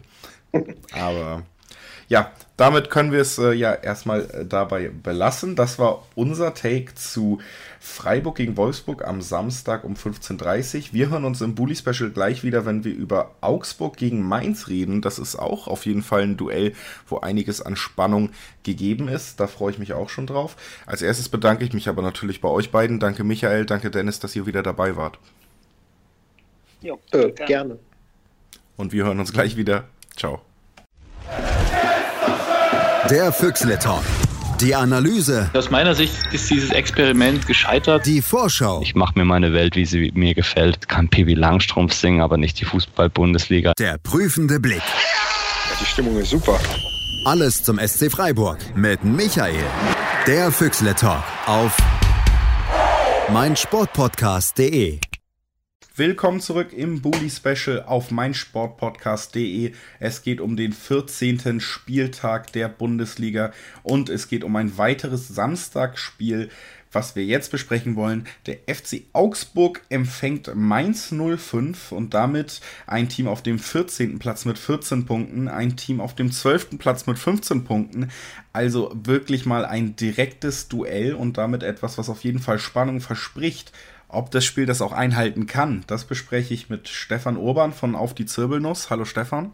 Servus. Und mit Jan Budde vom Hinterhofsänger Podcast. Hallo Jan. Gute. Ja, gute zurück und äh, wir fangen direkt mit dem Gastgeber an, Augsburg. Remis gespielt gegen Köln und das irgendwie, ja, weil das Tor dann so spät fiel von Köln und über weite Strecken man auch gesehen hat, dass die Kölner Spielanlage in dieser Saison nicht so wirklich viel hergibt, auch nicht unter Neutrainer Markus Gistol. Schon, schon eine bittere Niederlage, die, oder ein bitterer Punktverlust, der sich da am Ende vielleicht wie eine Niederlage angefühlt hat, Stefan. Ja, äh, im Endeffekt schon bitter. Natürlich äh, kommt dann auch noch der verschossene Elfmeter und dass man nicht bis zur Über mit Über in Überzahl fertig gespielt hat dazu. Sonst wäre es vielleicht äh, noch eher machbar gewesen, aber mein. Du hast auch, glaube ich, letzte Woche ein 1 zu 0 getippt. Das wäre ja fast aufgegangen dann. Dann gab es eben das Gegentor. Trotzdem bleibt jetzt auch unterm Strich stehen etwas, was wir schon in den letzten beiden Wochen sagen konnten. Man bleibt jetzt erstmal ungeschlagen. Das war das dritte Mal. Zwei Siege, ein Unentschieden. Man hat irgendwie doch wieder in die Spur gefunden nach einem schweren Saisonstart. Und jetzt kommt mit äh, Mainz, würde ich behaupten, einer dieser Gegner, gegen die es einfach unfassbar wichtig ist, auch Punkte zu holen. Ja, es ist aber, glaube ich, jetzt der denkbar und undankbarste Zeitpunkt, um aktuell gegen Mainz zu spielen, weil sie jetzt wieder ein bisschen auch im Aufwind sind. Kann aber bloß hoffen, dass die jetzt auch ein äh, bisschen schon wieder ein äh, bisschen am Abheben sind, aber muss man dann sehen. Hier können wir ja direkt mal nachfragen, wie das aussieht bei Jan. Es ist äh, so, dass äh, Mainz jetzt mit zwei Siegen in Folge anreist. Zwei Siege unter Trainer Bayer Lorzer. Der ist also auf jeden Fall schon mal gut reingestartet. Scheint die Mannschaft direkt äh, erreicht zu haben. Und das zweite Spiel, was gewonnen wurde, das war am vergangenen Wochenende das Spiel gegen Frankfurt. 2 zu 1 und nach der zweiten Halbzeit, die man da gesehen hat, würde ich behaupten, unverdient war es auch nicht. Nö, auf keinen Fall. Aber um ehrlich zu sein, nur weil die Pleitegeier nicht fliegen, heißt das nicht, dass wir abheben. Also von daher, ähm, wir sind da relativ ruhig, bleiben da fokussiert. Ähm, es war auch von der, 19, äh, von der 19. Minute bis zur 29. Minute in der ersten Halbzeit ein überragendes Spiel. Also Frankfurt hat selbst mit äh, allen Mann auf dem, auf dem Platz nicht wirklich Dominanz oder irgendwas ausstrahlen können. Auch da war Mainz tonangebend. Sie hatten zwar in der ersten Halbzeit die klareren Torchancen zum Teil, ähm, aber wirklich Zugriff hatten sie nicht und es ist mehr aus Mainzer Fehlern entstanden als aus Frankfurter ähm, Spielansätzen. Deswegen, ähm, wir haben gerade einen guten Lauf. Es gibt aber Verbesserungspotenzial, deswegen ähm, nichts zum Abheben, aber auf jeden Fall etwas, um sich auf ein Spiel, das sehr intensiv wird, gegen Augsburg zu freuen und natürlich auf ein Wiedersehen mit unserem Ex-Trainer. Ah, ein Ex-Trainer steht bei Augsburg an der Seitenlinie. Das ist Martin Schmidt und der hat es eben auch geschafft, die Abwehr zu stabilisieren bei Augsburg, die zu Beginn der Saison meiner Meinung nach auch zu Recht als großes Sorgenkind galt. Du, Jan, hast ja jetzt eben angesprochen, dass es durchaus auch noch Verbesserungspotenzial unter Bayer Lorzer gibt. Und was mir aufgefallen ist im letzten Spiel, da kannst du ja jetzt gerne mal sagen, ob ich da richtig liege, ist, dass Bayer Lorzer ja durchaus auch Fußball, der nach vorne gerichtet ist, spielen lassen will und dass da Fehler im Spielaufbau manchmal teuer zu stehen kommen könnten und dass das vielleicht so eine Sache ist, wo man eben genau noch dran arbeiten muss. Die defensive Arbeit, individuelle Fehler abstellen, die in Umschaltsituationen für den Gegner dann eben resultieren könnten. Ähm, ja, sowas kann man abstellen. Ähm, ist noch die Ausnahme, nicht die Regel, dass solche Fehler passieren. Ähm, in einem 3-5-2 hast du normalerweise im Zentrum viele Anspielstationen, was gegen die Eintracht schwierig war, weil die halt das gleiche System gespielt haben. Das heißt, du kommst in viele 1 gegen 1 Duelle, deswegen sind diese Pässe dann schwerer. Was wir dann allerdings gemacht haben, ist, wir haben hervorragend die zweiten Bälle erobert. Ähm, ein weiterer Schwachpunkt war gerade in der ersten Halbzeit äh, Schnittstellenpässe in der Offensive. Da haben die Offensivläufer nicht ganz so gut gepasst. Ähm, da muss sich mehr bewegt werden, aber auch hier eigentlich eine Unterzahl, zwei gegen drei dann vorne. ist aber auch nicht schlimm, weil du halt aus dem Mittelfeld nachrücken kannst. Und diese nachrückenden Läufe, die haben noch nicht ganz gepasst. Also dieses Anbieten, um diesen eröffnenden Pass aus, dem, aus der Abwehr ent, äh, entgegenzunehmen und dann weiter zu verarbeiten, um sich vorne wieder anbieten zu können, um da dann die Schnittstellen zu bespielen. Das ist Feinjustierung, das stimmt noch nicht so ganz, kann einen aber auch nicht verwundern, wenn die Mannschaft äh, ein neues System spielt. Das, sind, das ist wirklich Feintuning und ähm, ich bin da eigentlich relativ guter Dinge, dass das sich gut einüben lässt relativ guter Dinge ist äh, Jan vom Hinterhofsäger Podcast. Und Stefan, du hast eben schon gesagt, so richtig einen schlechteren Zeitpunkt, um gegen Mainz zu spielen, gibt es vielleicht gar nicht. Wenn du das jetzt noch gehört hast, ist die Stimmung noch weiter gesunken bei dir? Ja, also glaube nicht weiter gesunken, aber es ist natürlich schon äh, gewisser Respekt da. Also äh, vor zwei, drei Wochen hätte man jetzt gesagt, okay, Mainz nimmt man jetzt locker noch mit und dann war es jetzt nicht, ist eigentlich egal, dass wir jetzt gegen Köln unentschieden gespielt haben und dann gewinnen wir locker gegen Mainz. Und jetzt ist so, ja, okay, muss dann da jetzt schon schauen, wo, wo man bleibt. Es ist trotzdem bestimmt möglich, dass man das Spiel trotzdem gewinnt, aber es ist jetzt kein, keine Laufkundschaft mehr, wie vor ein paar Wochen. Das ist auf jeden Fall so. Das kann man nach den letzten beiden Spielen nicht anders sagen. Aber auch Augsburg, um das nochmal anzusprechen, ist ja nicht in schlechter Verfassung. Wir haben es äh, gesagt, dreimal ungeschlagen in Folge und auch zwei Siege in den letzten Spielen. Gegen Köln hätte es durchaus auch einen Sieg verdient gehabt. Es ist ja ähm, dennoch so, dass auch bei Augsburg die Entwicklung nach dem Saisonstart jetzt eher positiv aussieht. Ja, auf jeden Fall. Und man muss jetzt äh, muss natürlich jetzt trotzdem schauen, also je nachdem, wie es jetzt gegen Mainz aussieht, ist das natürlich dann jetzt trotzdem bloß äh, Zwischenstand. Und äh, es ist jetzt, äh, muss jetzt irgendwie schauen, dass man möglichst noch so in Richtung 20 Punkte kommt zum, äh, zur Winterpause, dass man halbwegs da im Soll ist in Sachen Abstiegskampf. Und äh, wenn man, wenn man jetzt das Spiel verliert und dann jetzt dann schon wieder schwierigere Gegner vor der Tür stehen, wird es natürlich nicht leichter und dann. Man, man muss jetzt einfach schauen. Es, das Spiel man muss jetzt einfach, wie gesagt, Spiel, Spiel, Spiel zu Spiel denken und es wäre einfach wichtig, gegen Mainz zu gewinnen. Viel Spiel zu Spiel denken und zwei Teams, das haben wir jetzt auch gehört, für die ein Sieg wirklich wichtig wäre am Wochenende. Einmal für Mainz, um den Lauf eben aufrecht zu halten unter dem neuen Trainer und für Augsburg, um nicht in Gefahr zu laufen, dann wieder Richtung Saisonstartform zu kippen, um es mal so zu sagen. Wie sieht es denn personell bei euren Teams aus vor diesem Duell? Gibt es da wichtige Verluste oder kommt vielleicht sogar jemand zurück, der vielleicht der Schlüsselspieler sein könnte? Wie ist es da bei Augsburg? Ja, also Hahn ist auf jeden Fall jetzt gesperrt durch die gelb-rote Karte. Da muss man jetzt schauen, äh, wie es bei Cordoba ausschaut. Der hat halt wieder, wieder stark auf schon ledierte Warte bekommen. Ähm, Vargas war nicht rund. Äh, Ding, Framberger ist auch verletzt ausgewechselt worden gegen Köln und äh, ich hoffe, dass dann aber Richter jetzt wieder fit ist, der wahrscheinlich 1 zu 1 für Hahn kommt und bei Cordoba muss man dann schauen, wer dann da als Ersatz kommen würde, ob man dann vielleicht ein bisschen vorsichtiger vorgeht und Mora wegbringt mit einem weiteren defensiven Mittelfeldspieler oder ob man vielleicht doch tatsächlich Gregoritsch nochmal eine Chance gibt, bevor er äh, äh, komplett äh, sich verabschiedet. Mal schauen. Es bleibt also auch da spannend. Wie ist es bei Mainz? Ja, ist alles unverändert, weil, ähm, naja, kann, die, die wir haben, die sind schwer verletzt. Das heißt, die kommen erst zur Rückrunde wieder. Das heißt, da können wir ganz entspannt sein. Und ähm, was die Rückrunde anbelangt, hat ähm, Ruven Schröder sogar angekündigt, nachgekauft wird nicht. Es wird eher verkauft, weil eben die Leute, die danach kommen, quasi Neuzugänge sind. Und da muss man halt einfach mal in der Offensive an G und Mateta erinnern. Und wenn die nachkommen, dann weiß man eigentlich, dass da noch ordentlich PS ähm, in der Garage momentan stehen.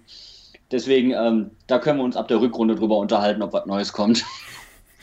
Sehr gut. Worüber wir uns zum Abschluss dann noch unterhalten, wie immer, ist euer Tipp. Stefan, was glaubst du, wie wird es am Ende ausgehen? Ich denke, diesmal halten wir nicht die Null, aber wir gewinnen trotzdem mit 2 zu 1. 2 zu 1 für Augsburg. Jan, was hältst du dagegen? Ja, es hängt davon ab, wie gut ähm, Augsburg in seinem relativ flexiblen 4-2-2 das Ganze umsetzt und ob diese Wechsel ihnen wirklich wehtun. Und wenn da Unstimmigkeiten sind in diesem System, dann ähm, werden wir die im Mittelfeld sehr gut dominieren können. Und deswegen tippe ich mal, weil Adam auch gerade einen kleinen Lauf hat, auf ein 1 zu 3. Ich tippe auf ein 1 zu 2 für Mainz. Ich glaube, dass der Lauf unter Bayer Lorzer halt da dann doch noch ähm, ausschlaggebend sein wird und dass man sich diese Form, die man sich jetzt in den letzten beiden Spielen erarbeitet hat, dann auch hier nicht nehmen lassen wird. Ich äh, hoffe, Stefan nimmt trotzdem noch meinen Dank an, auch nach diesem Tipp, dass er heute hier war. Ähm, danke, Stefan. Gerne. Und äh, danke auch an Jan, dass du wieder da warst. Immer gerne. Und wir sprechen gleich über das nächste Spiel. Das ist das Topspiel, nämlich Bayer 04 gegen Schalke 04. Da lohnt es sich also auf jeden Fall auch noch dran zu bleiben. Und äh, ja, bis gleich. Die Zirbelnuss ist eine Wappenfigur in Form des. Auf die Zirbelnuss. Der FC Augsburg Talk. Wer ist gegangen, wer ist gekommen? Transfers, die Spiele oder Fangefühle. All das und mehr im FCA Talk. Optimal vorbereitet auf die Saison des FC Augsburg. Auf meinsportpodcast.de. Herzlich willkommen zum äh, Bully Special und zwar zum Top-Spiel des 14. Spieltags, das siebte Spiel, was wir heute besprechen werden. Es ist ein Duell zwischen zwei 04ern. Bayer 04 trifft auf Schalke 04 und ich treffe dafür auf Fabian Kukovic vom Knappencast auf meinsportpodcast.de. Hallo Fabian. Moin. Moin zurück und äh, es geht jetzt für Schalke als Tabellendritter tatsächlich in dieses Duell der 04er. Also man ist sogar über dem Soll, wenn man bei dieser Zahl bleibt. Ta dritter Tabellenplatz, 25 Punkte, ein 2 zu 1 Sieg gegen Union.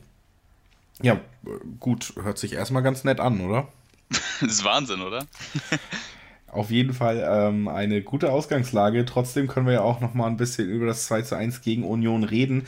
Da gab es den Siegtreffer ja wirklich erst spät.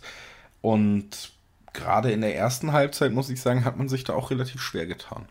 Ja, war das erwartet schwere Spiel, ähm, aber ich habe es auch schon in einem anderen Podcast gesagt. Ähm, in der ersten Halbzeit hat Union Schalke so ein bisschen mit den eigenen Waffen geschlagen. Also hat da ist da sehr früh angelaufen, hat hochgepresst, hat Schalke wenig Raum zum Spielen gelassen und da war die Mannschaft echt nicht so gut drauf vorbereitet. Aber in der zweiten Halbzeit konnte man dann so ein bisschen, bisschen wieder die, ich sag mal, Wagnersche Fußballidee auf den Platz bringen. Letzten Endes hätte Union sich auf jeden Fall rein von den beiden Halbzeiten gesehen einen Punkt verdient gehabt, aber Schalke, wie wir es auch schon im letzten äh, Bully-Special gesagt haben, hat dann am Ende einfach diese individuelle Klasse dann nochmal am Ende solche Situationen wie durch den Fehlpass von Subotic sowas auszunutzen. Und so geht Union mit leeren, leeren Konto nach Hause und Schalke kann sich über drei weitere Punkte freuen drei weitere Punkte, die eben dafür gesorgt haben, dass man jetzt auf Platz 3 steht. Und zwar auch nur drei Punkte hinter dem Tabellenführer der gegen Bayern spielen muss am Wochenende. Das heißt, man kann da richtig aufschließen. Ja, also egal welche Mannschaft jetzt da äh, Punkte liegen lässt oder falls es sogar beide sein sollten, äh, Schalke hat ein richtig wichtiges Spiel jetzt am Samstag, eigentlich auch äh, bis zur Winterpause gesehen, nur noch wichtige Spiele. Ähm, trifft mit Leverkusen auf einen, ich würde schon fast sagen, Mitkonkurrenten, also sind ja auch jetzt nicht so weit entfernt. Ich glaube, fünf Punkte sind es, meine ich, bin mir jetzt auch nicht ganz sicher. Ähm, sechs Punkte vom Tabellenführer Punkte. und äh, drei Punkte von Schalke, genau. Okay. Ähm, dann treffen, glaube ich, noch Freiburg und Wolfsburg aufeinander, wenn mich nicht alles täuscht. Also es treffen ein paar direkte Konkurrenten aufeinander und eben Schalke hat jetzt die Situation, dass äh, mit Gladbach und Bayern zwei ähm, sehr nahe beieinander liegende Mannschaften aufeinandertreffen und da kann man ordentlich Punkte gewinnen, äh, gewinnen am Samstag. Punkte gewinnen, aber eben auch Punkte verlieren. Eben. Man hört's aber raus, die Stimmung ist weiter gut auf Schalke, so wie auch beim letzten Podcast. Und es könnte ja alles eigentlich so schön sein. Und dann beschäftige ich mich nochmal mit den Vereinen, mit den Nachrichten, die mit den Vereinen zu tun haben, bevor wir im Bully Special drüber reden. Und dann sehe ich da wieder etwas über Alexander Nübel und dass äh, das doch ein paar Leute aufgeregt hat. Was ist denn da los überhaupt? Also ähm, es gab so eine Situation heute auf Twitter, dass äh, ein Interview aufgetaucht ist, wo Alexander Nübel gesagt haben soll, auf die Frage hin, ähm, ob es denn verwerflich wäre oder inzwischen akzeptiert wäre, wenn man als Profi für beide Clubs, Schalke und Borussia Dortmund, in der Karriere auflaufen würde. Und äh, das hat er wohl so beantwortet, dass äh, es über mehrere Stationen hinweg für ihn okay wäre, ich glaube, das äh, Beispiel Jens Lehmann wurde da gebracht, aber ähm, viele Fans haben das so aufgegriffen nach dem Motto, er, er, wäre jetzt auch offen zu Borussia Dortmund zu wechseln und äh, beziehungsweise nicht nur das, sondern auch, dass er generell wieder über seine, seine Zukunft geredet hat und das nervt viele Schalke-Fans, äh, das kann ich auch ein bisschen nachvollziehen, aber ähm, ich würde das jetzt nicht höher kochen, als es ist. Ich glaube, wenn das ein anderer Profi von Schalke 04 gesagt hätte, dann, hätte, dann wäre der Shitstorm wesentlich, äh, wesentlich kleiner ausgefallen. Deswegen würde ich ein bisschen Ruhe darüber walten lassen. Ähm, ich kann verstehen, wenn Leute, wenn den Leuten es auf den Sack geht, dass äh, nach Leon Goretzka und ähm, davor auch noch Max Meyer ein weiteres Talent jetzt ablösefrei den Verein verlassen sollte. Aber ja, ich würde ihm da jetzt auch nicht so den, äh, den schwarzen Peter zuschieben. Wenn man das Ganze von außen beobachtet und korrigiere mich da wirklich gerne, hat man manchmal das Gefühl, dass der sportliche Erfolg von Schalke in dieser Saison tatsächlich auch wichtig ist, weil es dann doch immer wieder diese ein, zwei Pulverfässer gibt, ein, zwei Themen, die schnell kippen könnten und dass das Schalker Publikum sehr emotional sein kann und das auch auf eine Art und Weise, die vielleicht dann nicht immer konstruktiv dem Team auch weiterhilft. Das ist ja äh, durchaus bekannt. Glaubst du, dass es äh, wirklich, äh, kannst du das bestätigen, dieses Gefühl, dass auch der sportliche Erfolg gerade vielleicht so ein paar Diskussionen wie Nübel, der wieder einer der Abgänge vielleicht sein wird, der nicht verlängert hat oder die Tönnies Geschichte auch, die ja immer noch so ein bisschen mitschwelt. Glaubst du, da überlagert der sportliche Erfolg das so ein bisschen? Ja, ähm, ganz klar. Also äh, sportlicher Erfolg tut Schalke immer gut, aber gerade in dieser Saison ist das natürlich ähm, ein Alleinstellungsmerkmal in Bezug auf diese ganzen Diskussionen. Ähm, es sind ja nicht nur die beiden, die du angeführt hast. Es sind dann noch so ganz kleine Sachen, wie zum Beispiel ein Video von Benito Rahman, was vor ein paar Wochen aufgetaucht ist, oder ähm, Nabil Bentaleb, der mal, äh, der immer noch eine Diskussion unter den Fans auslöst. Also ich glaube, wenn es diesen sportlichen Erfolg nicht geben würde, dann wäre die Luft auf Schalke ziemlich dick und ähm, ja, ich hatte vor der Saison schon ein bisschen Angst, als äh, dieses ganze Tönnies-Thema aufkam äh, in Bezug auf die sportliche Situation, weil du hast so ein Neuanfangsgefühl, du willst wieder einen Schritt nach vorne machen, anstatt einen nach hinten und dann kommt sowas natürlich total ungelegen. Ähm, deswegen habe ich umso mehr Respekt vor David Wagner und dem äh, ganzen Funktionärsteam, ähm, dass die da so ruhig arbeiten können und das, ähm, und das Team natürlich, dass die weiter ihren Erfolg äh, fortsetzen können, aktuell. Aktuell, das wird äh, natürlich sich jetzt auch zeigen gegen Bayern 04. Die kommen mit 22 Punkten, wir haben es eben schon kurz angesprochen, drei Punkte hinter Schalke auf dem siebten Platz und vor allen Dingen mit einem 2 zu 1 gegen Bayern im Rücken. Die letzten Wochen habe ich hier über Bayern immer gesagt, man hat das Gefühl, der Verein ist so ein bisschen in einer Identitätskrise unter Bosch, weil dieser ganz spektakuläre Fußball, Offensivfußball la Bosch, wir schießen ein Tor mehr als der Gegner, das ist das Wichtigste, komplett zu versiegen schien, sehr schwach darin, Chancen herauszuarbeiten, noch schwächer diese Chancen überhaupt zu verwerten. Meistens knappe Siege, wenn es denn welche gab, und so ein Fokus auf ja deutlich weniger Spektakel. Jetzt hatte man gegen Bayern tatsächlich das Gefühl, vielleicht ist diese Findungsphase beendet. Man hat relativ gut hinten gestanden und es trotzdem wieder hingekriegt, die ganz große Stärke Leverkusens, nämlich das Konterspiel, sehr gut auszuspielen. Allen voran muss man dann natürlich auch Bailey nennen, der zwei Tore gegen die Bayern erzielt hat. Das heißt, man kann schon sagen, da kommt auch jetzt ein Gegner mit großer individueller Klasse, nicht nur mit Konterstärke auf Schalke zu. Wie bewertest du das? Also wenn ich mir jetzt mal rein die Spiele ansehe, dann äh, ist das natürlich offensiv eine brandgefährliche Mannschaft. Ähm, ein Diaby, den ich, den ich schon im Auge gehabt habe vor der Saison ähm, als Neuzugang von Paris, ähm, der jetzt aber erst vor kurzem so ähm, in die Startelf gerückt ist, der hat einen richtig guten Eindruck bei mir hinterlassen. Ähm, Volland sowieso ist für mich äh, definitiv ein Kandidat, den man auch mal für die DFB 11 berücksichtigen könnte. Dann äh, Bailey hat jetzt gegen Bayern nochmal gezeigt, was er kann. Ähm, also rein vom Tempo her und äh, rein vom Umschaltspiel her ist Leverkusen eine brandgefährliche Mannschaft.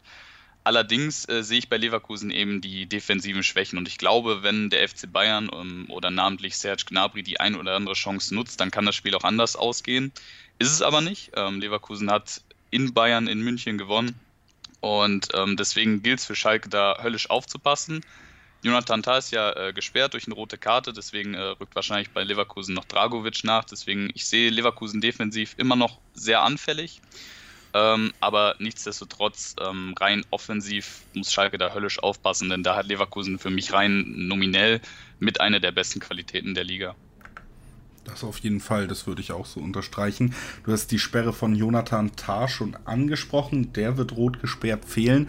War tatsächlich in den letzten Wochen allerdings auch immer wieder selber Unruhe herd. Also ob das in der Defensive überhaupt so einen negativen Einfluss haben wird, das bleibt tatsächlich abzuwarten. Auf jeden Fall, ich denke, das haben wir jetzt herausgestellt, treffen hier zwei Teams aufeinander, die noch die Möglichkeit haben, auch den Anschluss nach ganz oben zu halten durch einen Sieg.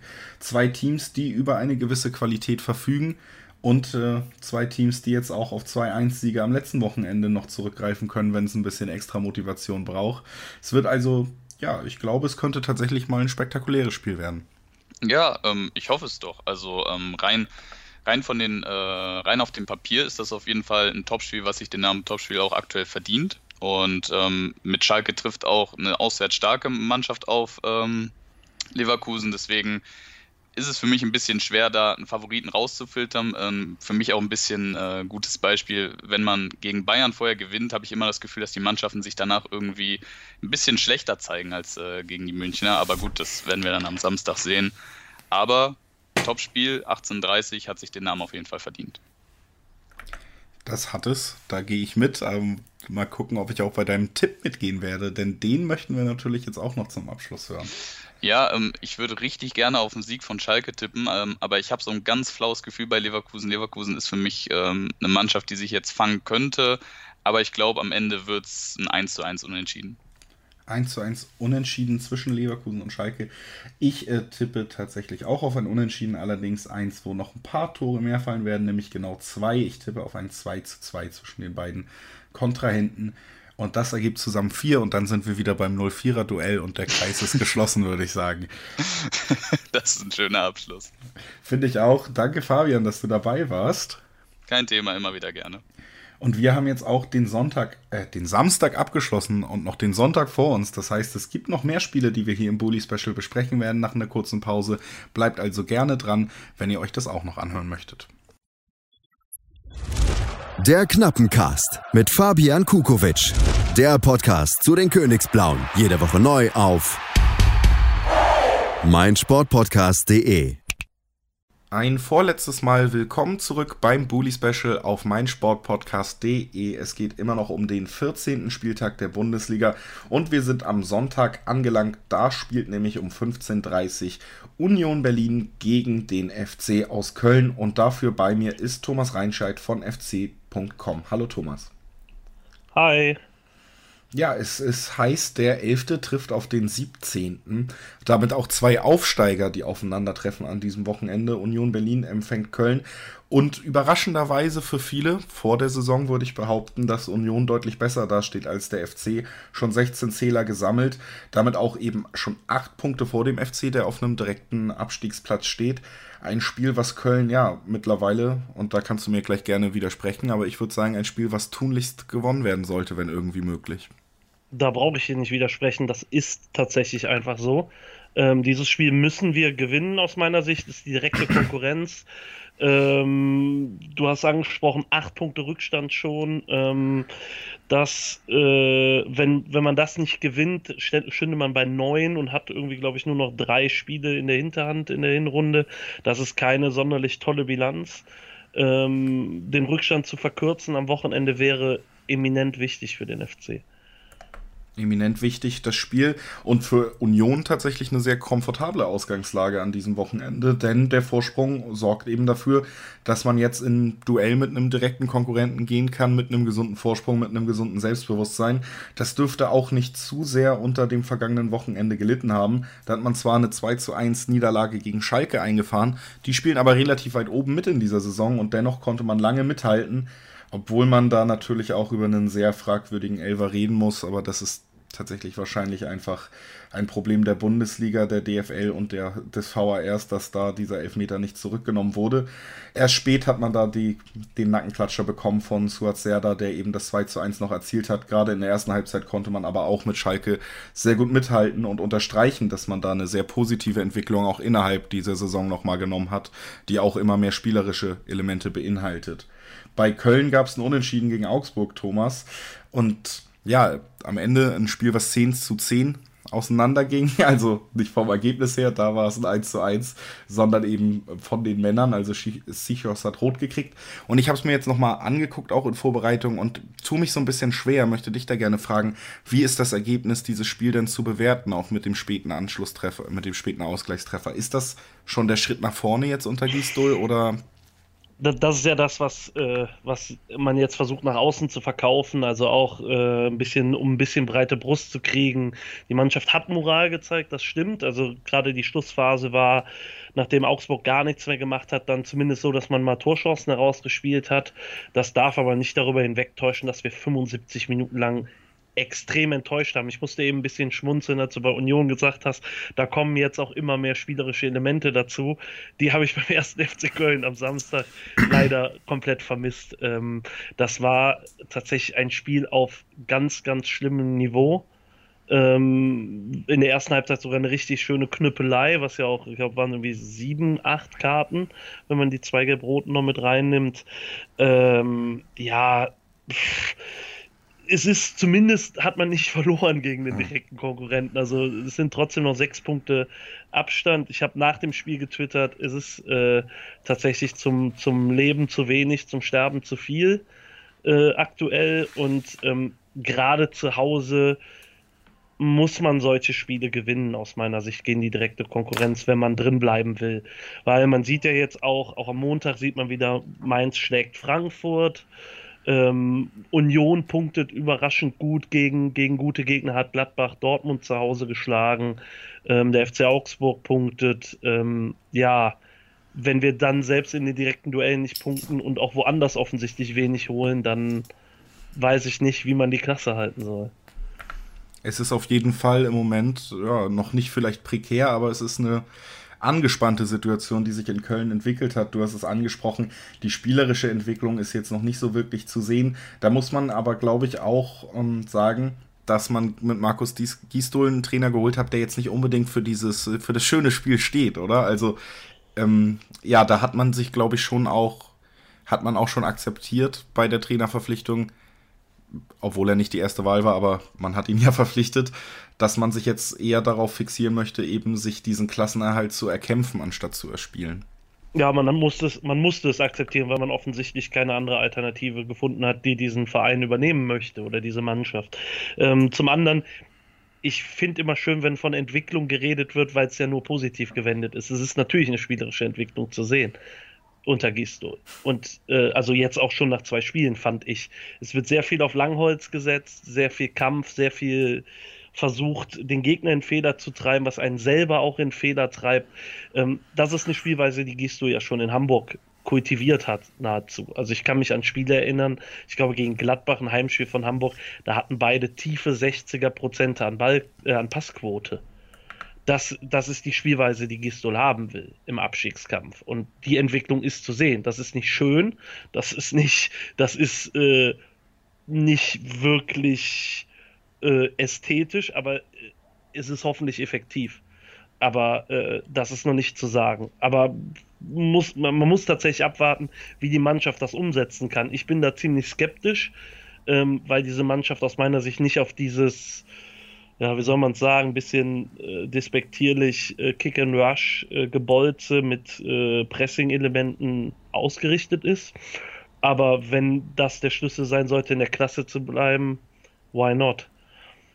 Ja, also ich finde zumindest, du hast die Idee ja ganz gut dargelegt, die bei Gistol auch in Hamburg schon sichtbar war und auch bei Köln jetzt sichtbar wird, dass es da gerade im, im, Mittelfeld bei der Besetzung eben durchaus Probleme geben könnte, den Plan immer umzusetzen. Aber ein spannendes Thema, was ich mir jetzt auch mal rausgeschrieben habe, was ich eh ansprechen wollte und wo wir das als Überleitung nutzen können, ist, dass im Sturm ja schon ein paar Kandidaten sind, die für diese Art des Spiels gemacht sein könnten. Lange Bälle festmachen, Duelle in der Luft gewinnen Terodde, Modest haben das ja auf jeden Fall in sich. Die Frage, die ich mir so ein bisschen gestellt habe, jetzt nachdem Modest ja im ersten Gistol-Spiel wieder angefangen hat, jetzt hat Cordoba getroffen, wer ist denn dieser Stürmer Nummer 1 jetzt in Köln? Wer soll das machen, wenn man sich mal festlegen möchte? Ich glaube, davon irgendwie 1, 2, 3 zu sprechen, fände ich äh, angesichts der Stärken und Schwächen der, der äh, Stürmer ein bisschen, bisschen schwierig. Ich glaube tatsächlich, dass Cordoba gesetzt ist, weil er komplett unterschiedlich oder gesetzt sein sollte, weil er komplett unterschiedlich zu den anderen beiden Stoßstürmern ist. Also die Kombination Terodde Modest, muss man sagen, hat zum x-ten Mal jetzt nicht funktioniert am Wochenende. Ähm, als Cordoba reinkam, war ein anderes Element, ein bisschen mehr Dynamik, ein bisschen mehr Körperlichkeit im direkten Duell da. Ähm, ja, also ich glaube, dass, dass, dass Gisto nicht drumherum kommt, äh, Cordoba zu setzen. Das Problem ist aber weniger, dass die zwei Stürmer oder der Stürmer, je nachdem wie wir agieren, die Bälle festmachen. Das Nachrückverhalten äh, muss halt stimmen. Und das stimmte gegen Augsburg nicht, das stimmte auch in Leipzig nicht. Das heißt, wenn die beiden Jungs oder der eine vorne komplett alleine ist, dann äh, glaube ich, könntest du da, wie ich letzte Woche schon gesagt habe, auch Robert Lewandowski hinstellen. Das würde extrem schwierig werden. Also noch eine Menge Arbeit auf jeden Fall vor Markus Gistol, auch vor diesem Spiel. Union selber hat jetzt am Wochenende mal wieder gegen Schalke das 3-4-3 gespielt, das auch äh, gerade in der ersten Halbzeit auch offensiv relativ attraktiv gestaltet. Es ist natürlich aber vor allen Dingen immer noch eine Formation, die auf die Stärken von Union anspielt, dass man eben extrem kompakt, extrem diszipliniert verteidigen kann. Und das macht es Gegnern schwer, Union zu bespielen. Und das ist auch schon angesprochen. Union hat tatsächlich mit der alten Försterei in dieser Saison bewiesen, dass das ein Faktor ist, der auch gegen große Teams in Kombination mit diesem eh schon unangenehmen Team wirklich gefährlich werden kann. Man hat Dortmund geschlagen zu Hause, man hat Gladbach geschlagen. Jetzt kommt Köln. Was glaubst du, ist das ein Faktor jetzt auch für die Kölner? Und wenn es einer ist, bist du überhaupt positiv gestimmt, wenn es in dieses Duell geht? Äh, positiv gestimmt sein beim ersten FC Köln aktuell ist schwierig. Ich glaube aber tatsächlich, dass, dass äh, die Spielchemie eine andere sein wird als gegen Gladbach oder Dortmund für Union selber. Also nicht, weil der Tabellenstand jetzt ist, wie er ist, aber gegen Dortmund und Gladbach ist Union haushoher Außenseiter, krasser Außenseiter gewesen. Die äh, kann sich hinten reinstellen, kann kontern, kann durch Kampf, durch, durch wirklich äh, unangenehm sein, wie du es auch schon gesagt hast, dem Gegner den Zahn ziehen. Ich glaube, dass das gegen den FC, vor allen Dingen jetzt gegen einen FC unter Markus Gisto, was schwieriger ist, weil wir den Ball nicht haben wollen. Wenn wir den Ball nicht haben, was, äh, bin ich gespannt, ob Union Lösungen dafür finden kann. Und ob auch das Publikum im Rücken dann eine größere Rolle spielt also das ist ein Duell auf Augenhöhe. Klar, wir sind der große erste FC Köln, äh, auch wenn das sportlich komplett anders aussieht. Äh, und Union, der kleine süße Außenseiter, Kultverein, was weiß ich nicht. Aber ähm, es ist, ja, wie soll ich sagen, es ist jetzt nicht kein 5% zu 95% Spiel. Und ähm, ob, ob dann so diese Art der Spielweise äh, dann Union tragen kann, gegen den FC weiß ich nicht. Äh, trotzdem, trotzdem muss man einfach Union bis jetzt ein Kompliment machen, wie sie gespielt haben. Ähm, das ist ein sehr unangenehmer Gegner. Haben jetzt, glaube ich, erst 19 Gegentore kassiert in dieser Saison.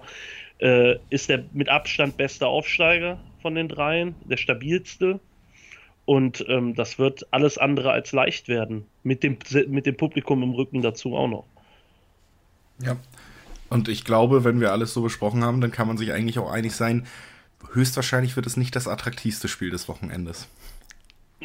Nee, nee, nee, nee. Also ich glaube, wenn man dann, äh, was weiß ich, Leverkusen Schalke oder sowas hat, äh, nein, das ist, ähm, also das wird, ich befürchte, ein Abnutzungskampf werden, weil ähm, ja, Union uns in der letzten Saison schon ziemlich zugesetzt hat mit dieser Spielweise.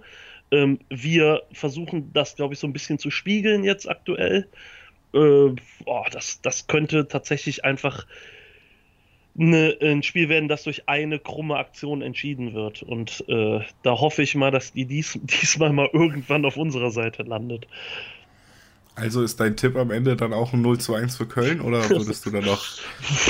Äh ja, wie gesagt, ich, äh, wie immer gesagt, ich tippe ja nicht gegen den FC. Ähm, das 1-0 würde ich tatsächlich mitnehmen. Aber äh, ja, da äh, weiß ich hoffentlich, wie, wie gegen Augsburg schon getippt, ein frühes Tor und dann gucken, ob es reicht. Aber ich würde da dann ein 1 zu 1 entgegensetzen. Ich hast, glaube es. Hast du eigentlich irgendwann mal nichts als ein 1-1 getippt beim FC? Naja, das ist, genau, ich wollte gerade sagen, du hörst ja meine Tipps immer nur für den FC. Und äh, da denke ich mir jedes Mal, jetzt passiert vielleicht doch was. Ich finde den Kader tatsächlich immer noch ziemlich ordentlich, auch für Bundesliga-Verhältnisse. Union Berlin trotz allem Hypes hat meiner Meinung nach einen schlechteren Kader, ist aber stimmungsmäßig natürlich besser drauf, besser in Form und äh, spielt zu Hause. Und wenn ich mir das dann überlege, dann muss ich eigentlich auf ein Unentschieden tippen. Und wie wir beide schon gesagt haben, höchst attraktiv und ein 8-8 wird es wahrscheinlich nicht. Und da bleibt mir dann nicht mehr viel. Das ist, das ist äh, logisch hergeleitet. Das äh, kann ich durchaus nachvollziehen. Sehr gut. Dann gehe ich mit einem guten Gefühl jetzt in die Pause. Wir reden gleich noch über Werder Bremen gegen Paderborn. Das ist das letzte Spiel, was wir an diesem Spieltag im Bully Special besprechen. Vorher bedanke ich mich natürlich bei Thomas. Danke, dass du da warst. Ich habe zu danken. Die aktuellsten Themen aus der Welt des Sports. Auf meinsportpodcast.de. Herzlich willkommen zurück beim Bully Special auf meinsportpodcast.de. Wir sind beim letzten Spiel dieses Spieltags angelangt. Werder Bremen empfängt am Sonntagabend den SC Paderborn, der 13., den 18. Es ist ein Spiel, wo alleine aufgrund der Tabellenkonstellation für beide Teams ein Sieg sehr wichtig wäre. Ein spannendes Spiel also. Und das Ganze bespreche ich natürlich hier nicht alleine, sondern mit Christoph Albers, Redakteur bei 90 Plus. Hallo Christoph. Hallo Julius. Oder, oder sollte ich sagen, willkommen zurück? Oder anyway, ich bin wieder da und ich freue mich, dass ich nochmal hier sein darf. Ja, ich freue mich, dass du nochmal da bist, es nochmal geschafft hast und äh, mit mir eben über Werder Bremen gegen Paderborn redest. Ich habe es eben schon angesprochen, der 13. gegen den 18.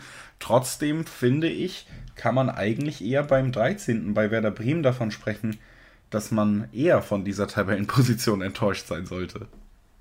Ja, auf jeden Fall. Also natürlich bei Paderborn, denke ich, haben die meisten erwartet, dass sie bis zum Schluss unten drin sein werden. Auch, denke ich, der 18. Platz äh, ist da sicherlich das oft meistgenannte, ähm, ja, äh, Platz, die meistgenannte Platzierung. Ähm, bei Bremen, glaube ich, hat man sich schon mehr erhofft. Allerdings muss man bei Bremen natürlich auch irgendwo die Situation einordnen. Extrem viel mit Verletzungen zu kämpfen gehabt, ähm, gerade am Anfang der Saison.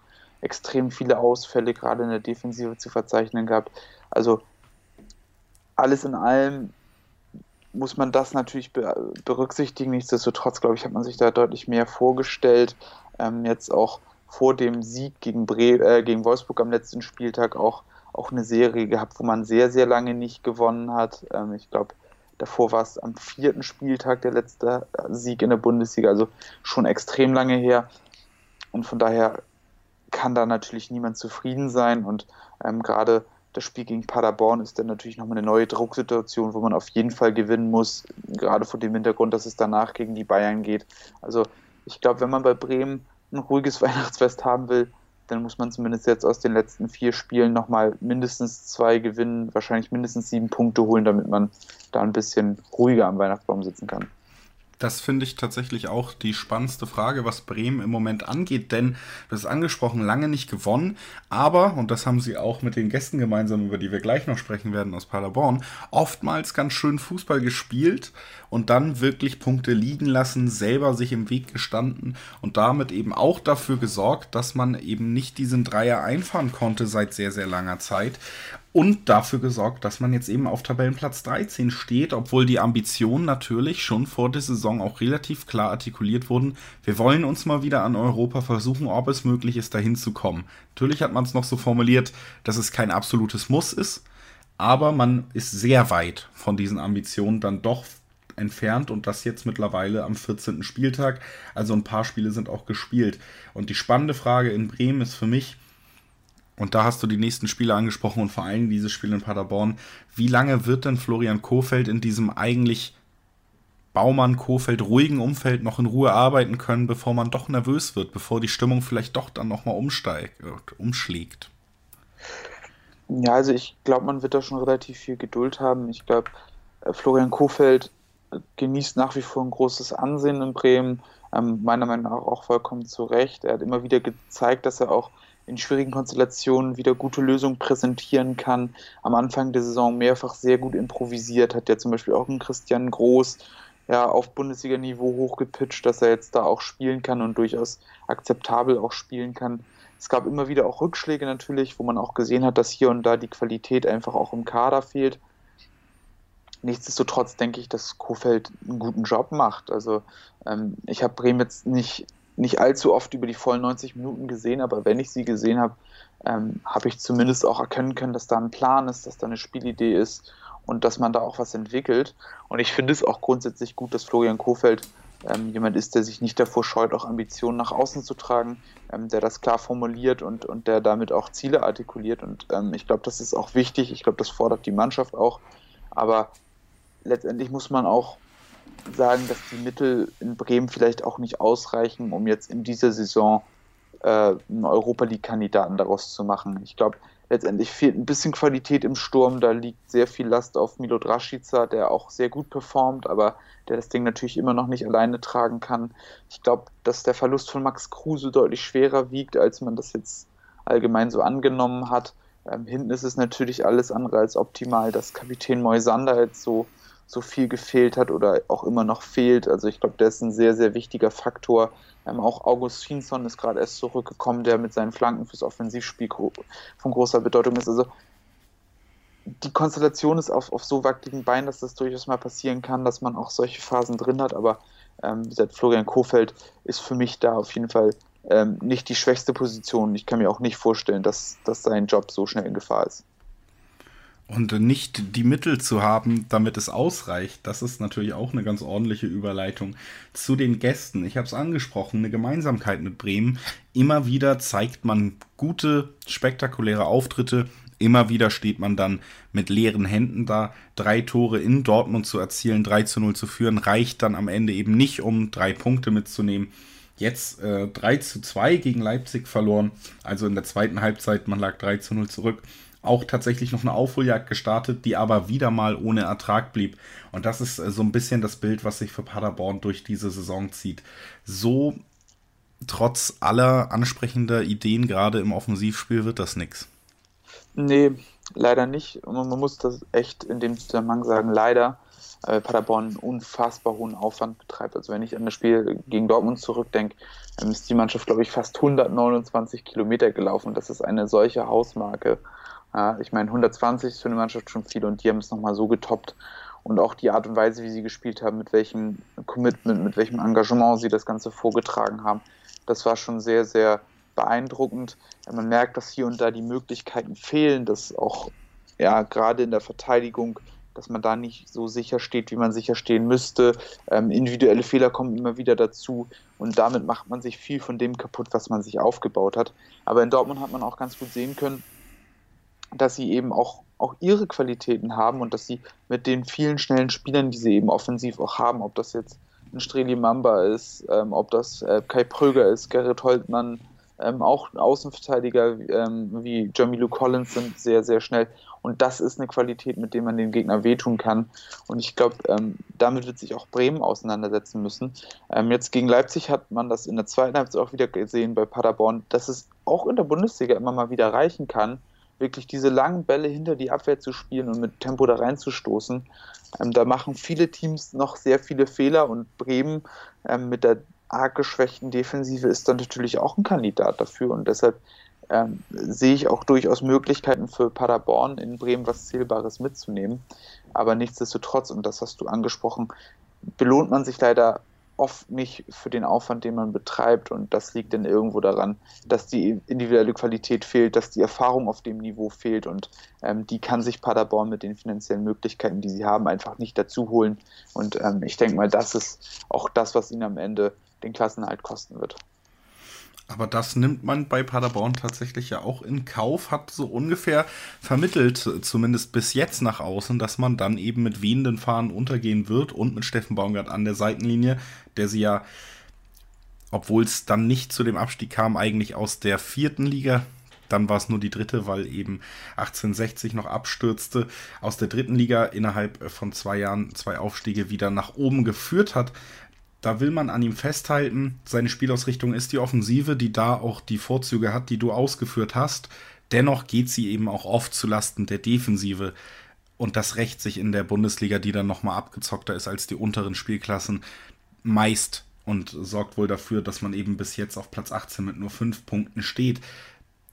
Glaubst du, man wird wirklich bis zum bitteren Ende daran festhalten oder kannst du dir vorstellen, dass in Paderborn vielleicht doch echt nochmal Panik ausbricht und man irgendwie den Trainer wechselt, einen versierten Feuerwehrmann holt?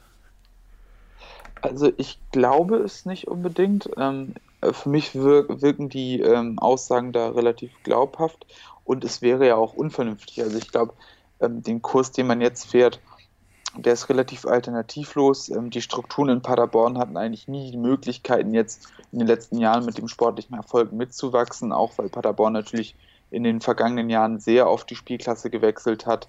Ähm, da war sehr wenig nachhaltiger sportlicher Erfolg. Und vor dem Hintergrund, glaube ich, wäre es auch fahrlässig, wenn man da jetzt zu viel, viel finanzielles Risiko eingehen würde, ähm, wenn man seine eigene Spielidee verraten würde. Und ich glaube, es ist für einen Verein wie Paderborn sinnvoll, sinnvoller, an der Philosophie festzuhalten, an dem Trainer festzuhalten, der dahinter steht und da, darauf langfristig aufzubauen, dass man versucht, alles finanziell mitzunehmen, was man aus diesem Jahr erste Liga hat und dann versuchen, sich in der zweiten Liga wieder nachhaltig aufzustellen, dass man eben weiter damit arbeitet, dass man immer wieder die entsprechenden Spieler dazu holt, die das spielen können, dass man die weiterentwickelt, vielleicht weiterverkauft, dass man dann auch die Strukturen im Hintergrund langfristig darauf anpassen kann, auch vielleicht mal wieder erste Liga zu spielen, um dann nochmal wieder zu kommen, um dann auch mit den entsprechenden Strukturen sich vielleicht etablieren zu können. Ich glaube, alles andere, jetzt auf Zwang versuchen in der ersten Liga drin zu bleiben, nochmal dann Investment zu tätigen, auch eben in Form einer Trainerentlassung, einer Neubeschäftigung. Ich glaube, das wäre nicht im Sinne des Vereins, das wäre, glaube ich, auch ja, nicht unbedingt sinnvoll und ich glaube auch nicht unbedingt erfolgsversprechend und von daher ähm, traue ich den Verantwortlichen schon zu, dass sie da Wort halten und dass sie da Vernunft walten lassen. Also Vernunft auf Paderborner Seite, was den Trainer angeht, Vernunft auf Werder Seite, was den Trainer angeht. Was glaubst du, wie wird es aussehen, wenn diese beiden jetzt am Wochenende aufeinandertreffen? Was ist dein Tipp? Puh, ähm, also ich glaube, es wird, ich könnte mir vorstellen, dass es ein interessantes Spiel wird. Also ich glaube, dass es wirklich ein ansehnliches Spiel werden könnte. Ähm, Bremen wird sicherlich versuchen, nach vorne zu spielen, gerade vor, vor dem eigenen Publikum. Ähm, Paderborn wiederum wird dann die Möglichkeiten bekommen zu kontern. Die werden sicherlich sich auch nicht verstecken wollen.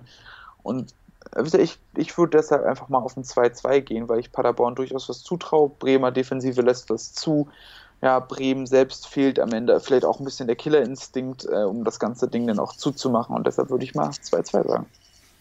Ich tippe 3 zu 2 für Bremen. Ich gehe eigentlich bei allem mit. Ich glaube aber, dass es sich einfach wie ein roter Faden durchzieht, dass Paderborn da eben am Ende die Punkte nicht holt.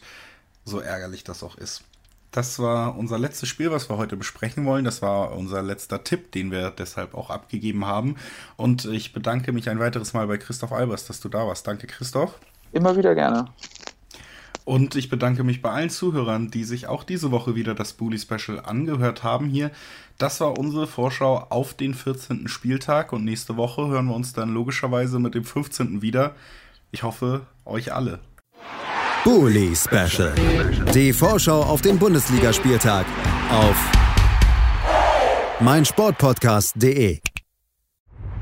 90 Plus On Air der Podcast rund um den internationalen Fußball mit Marius Merck und Chris McCarthy.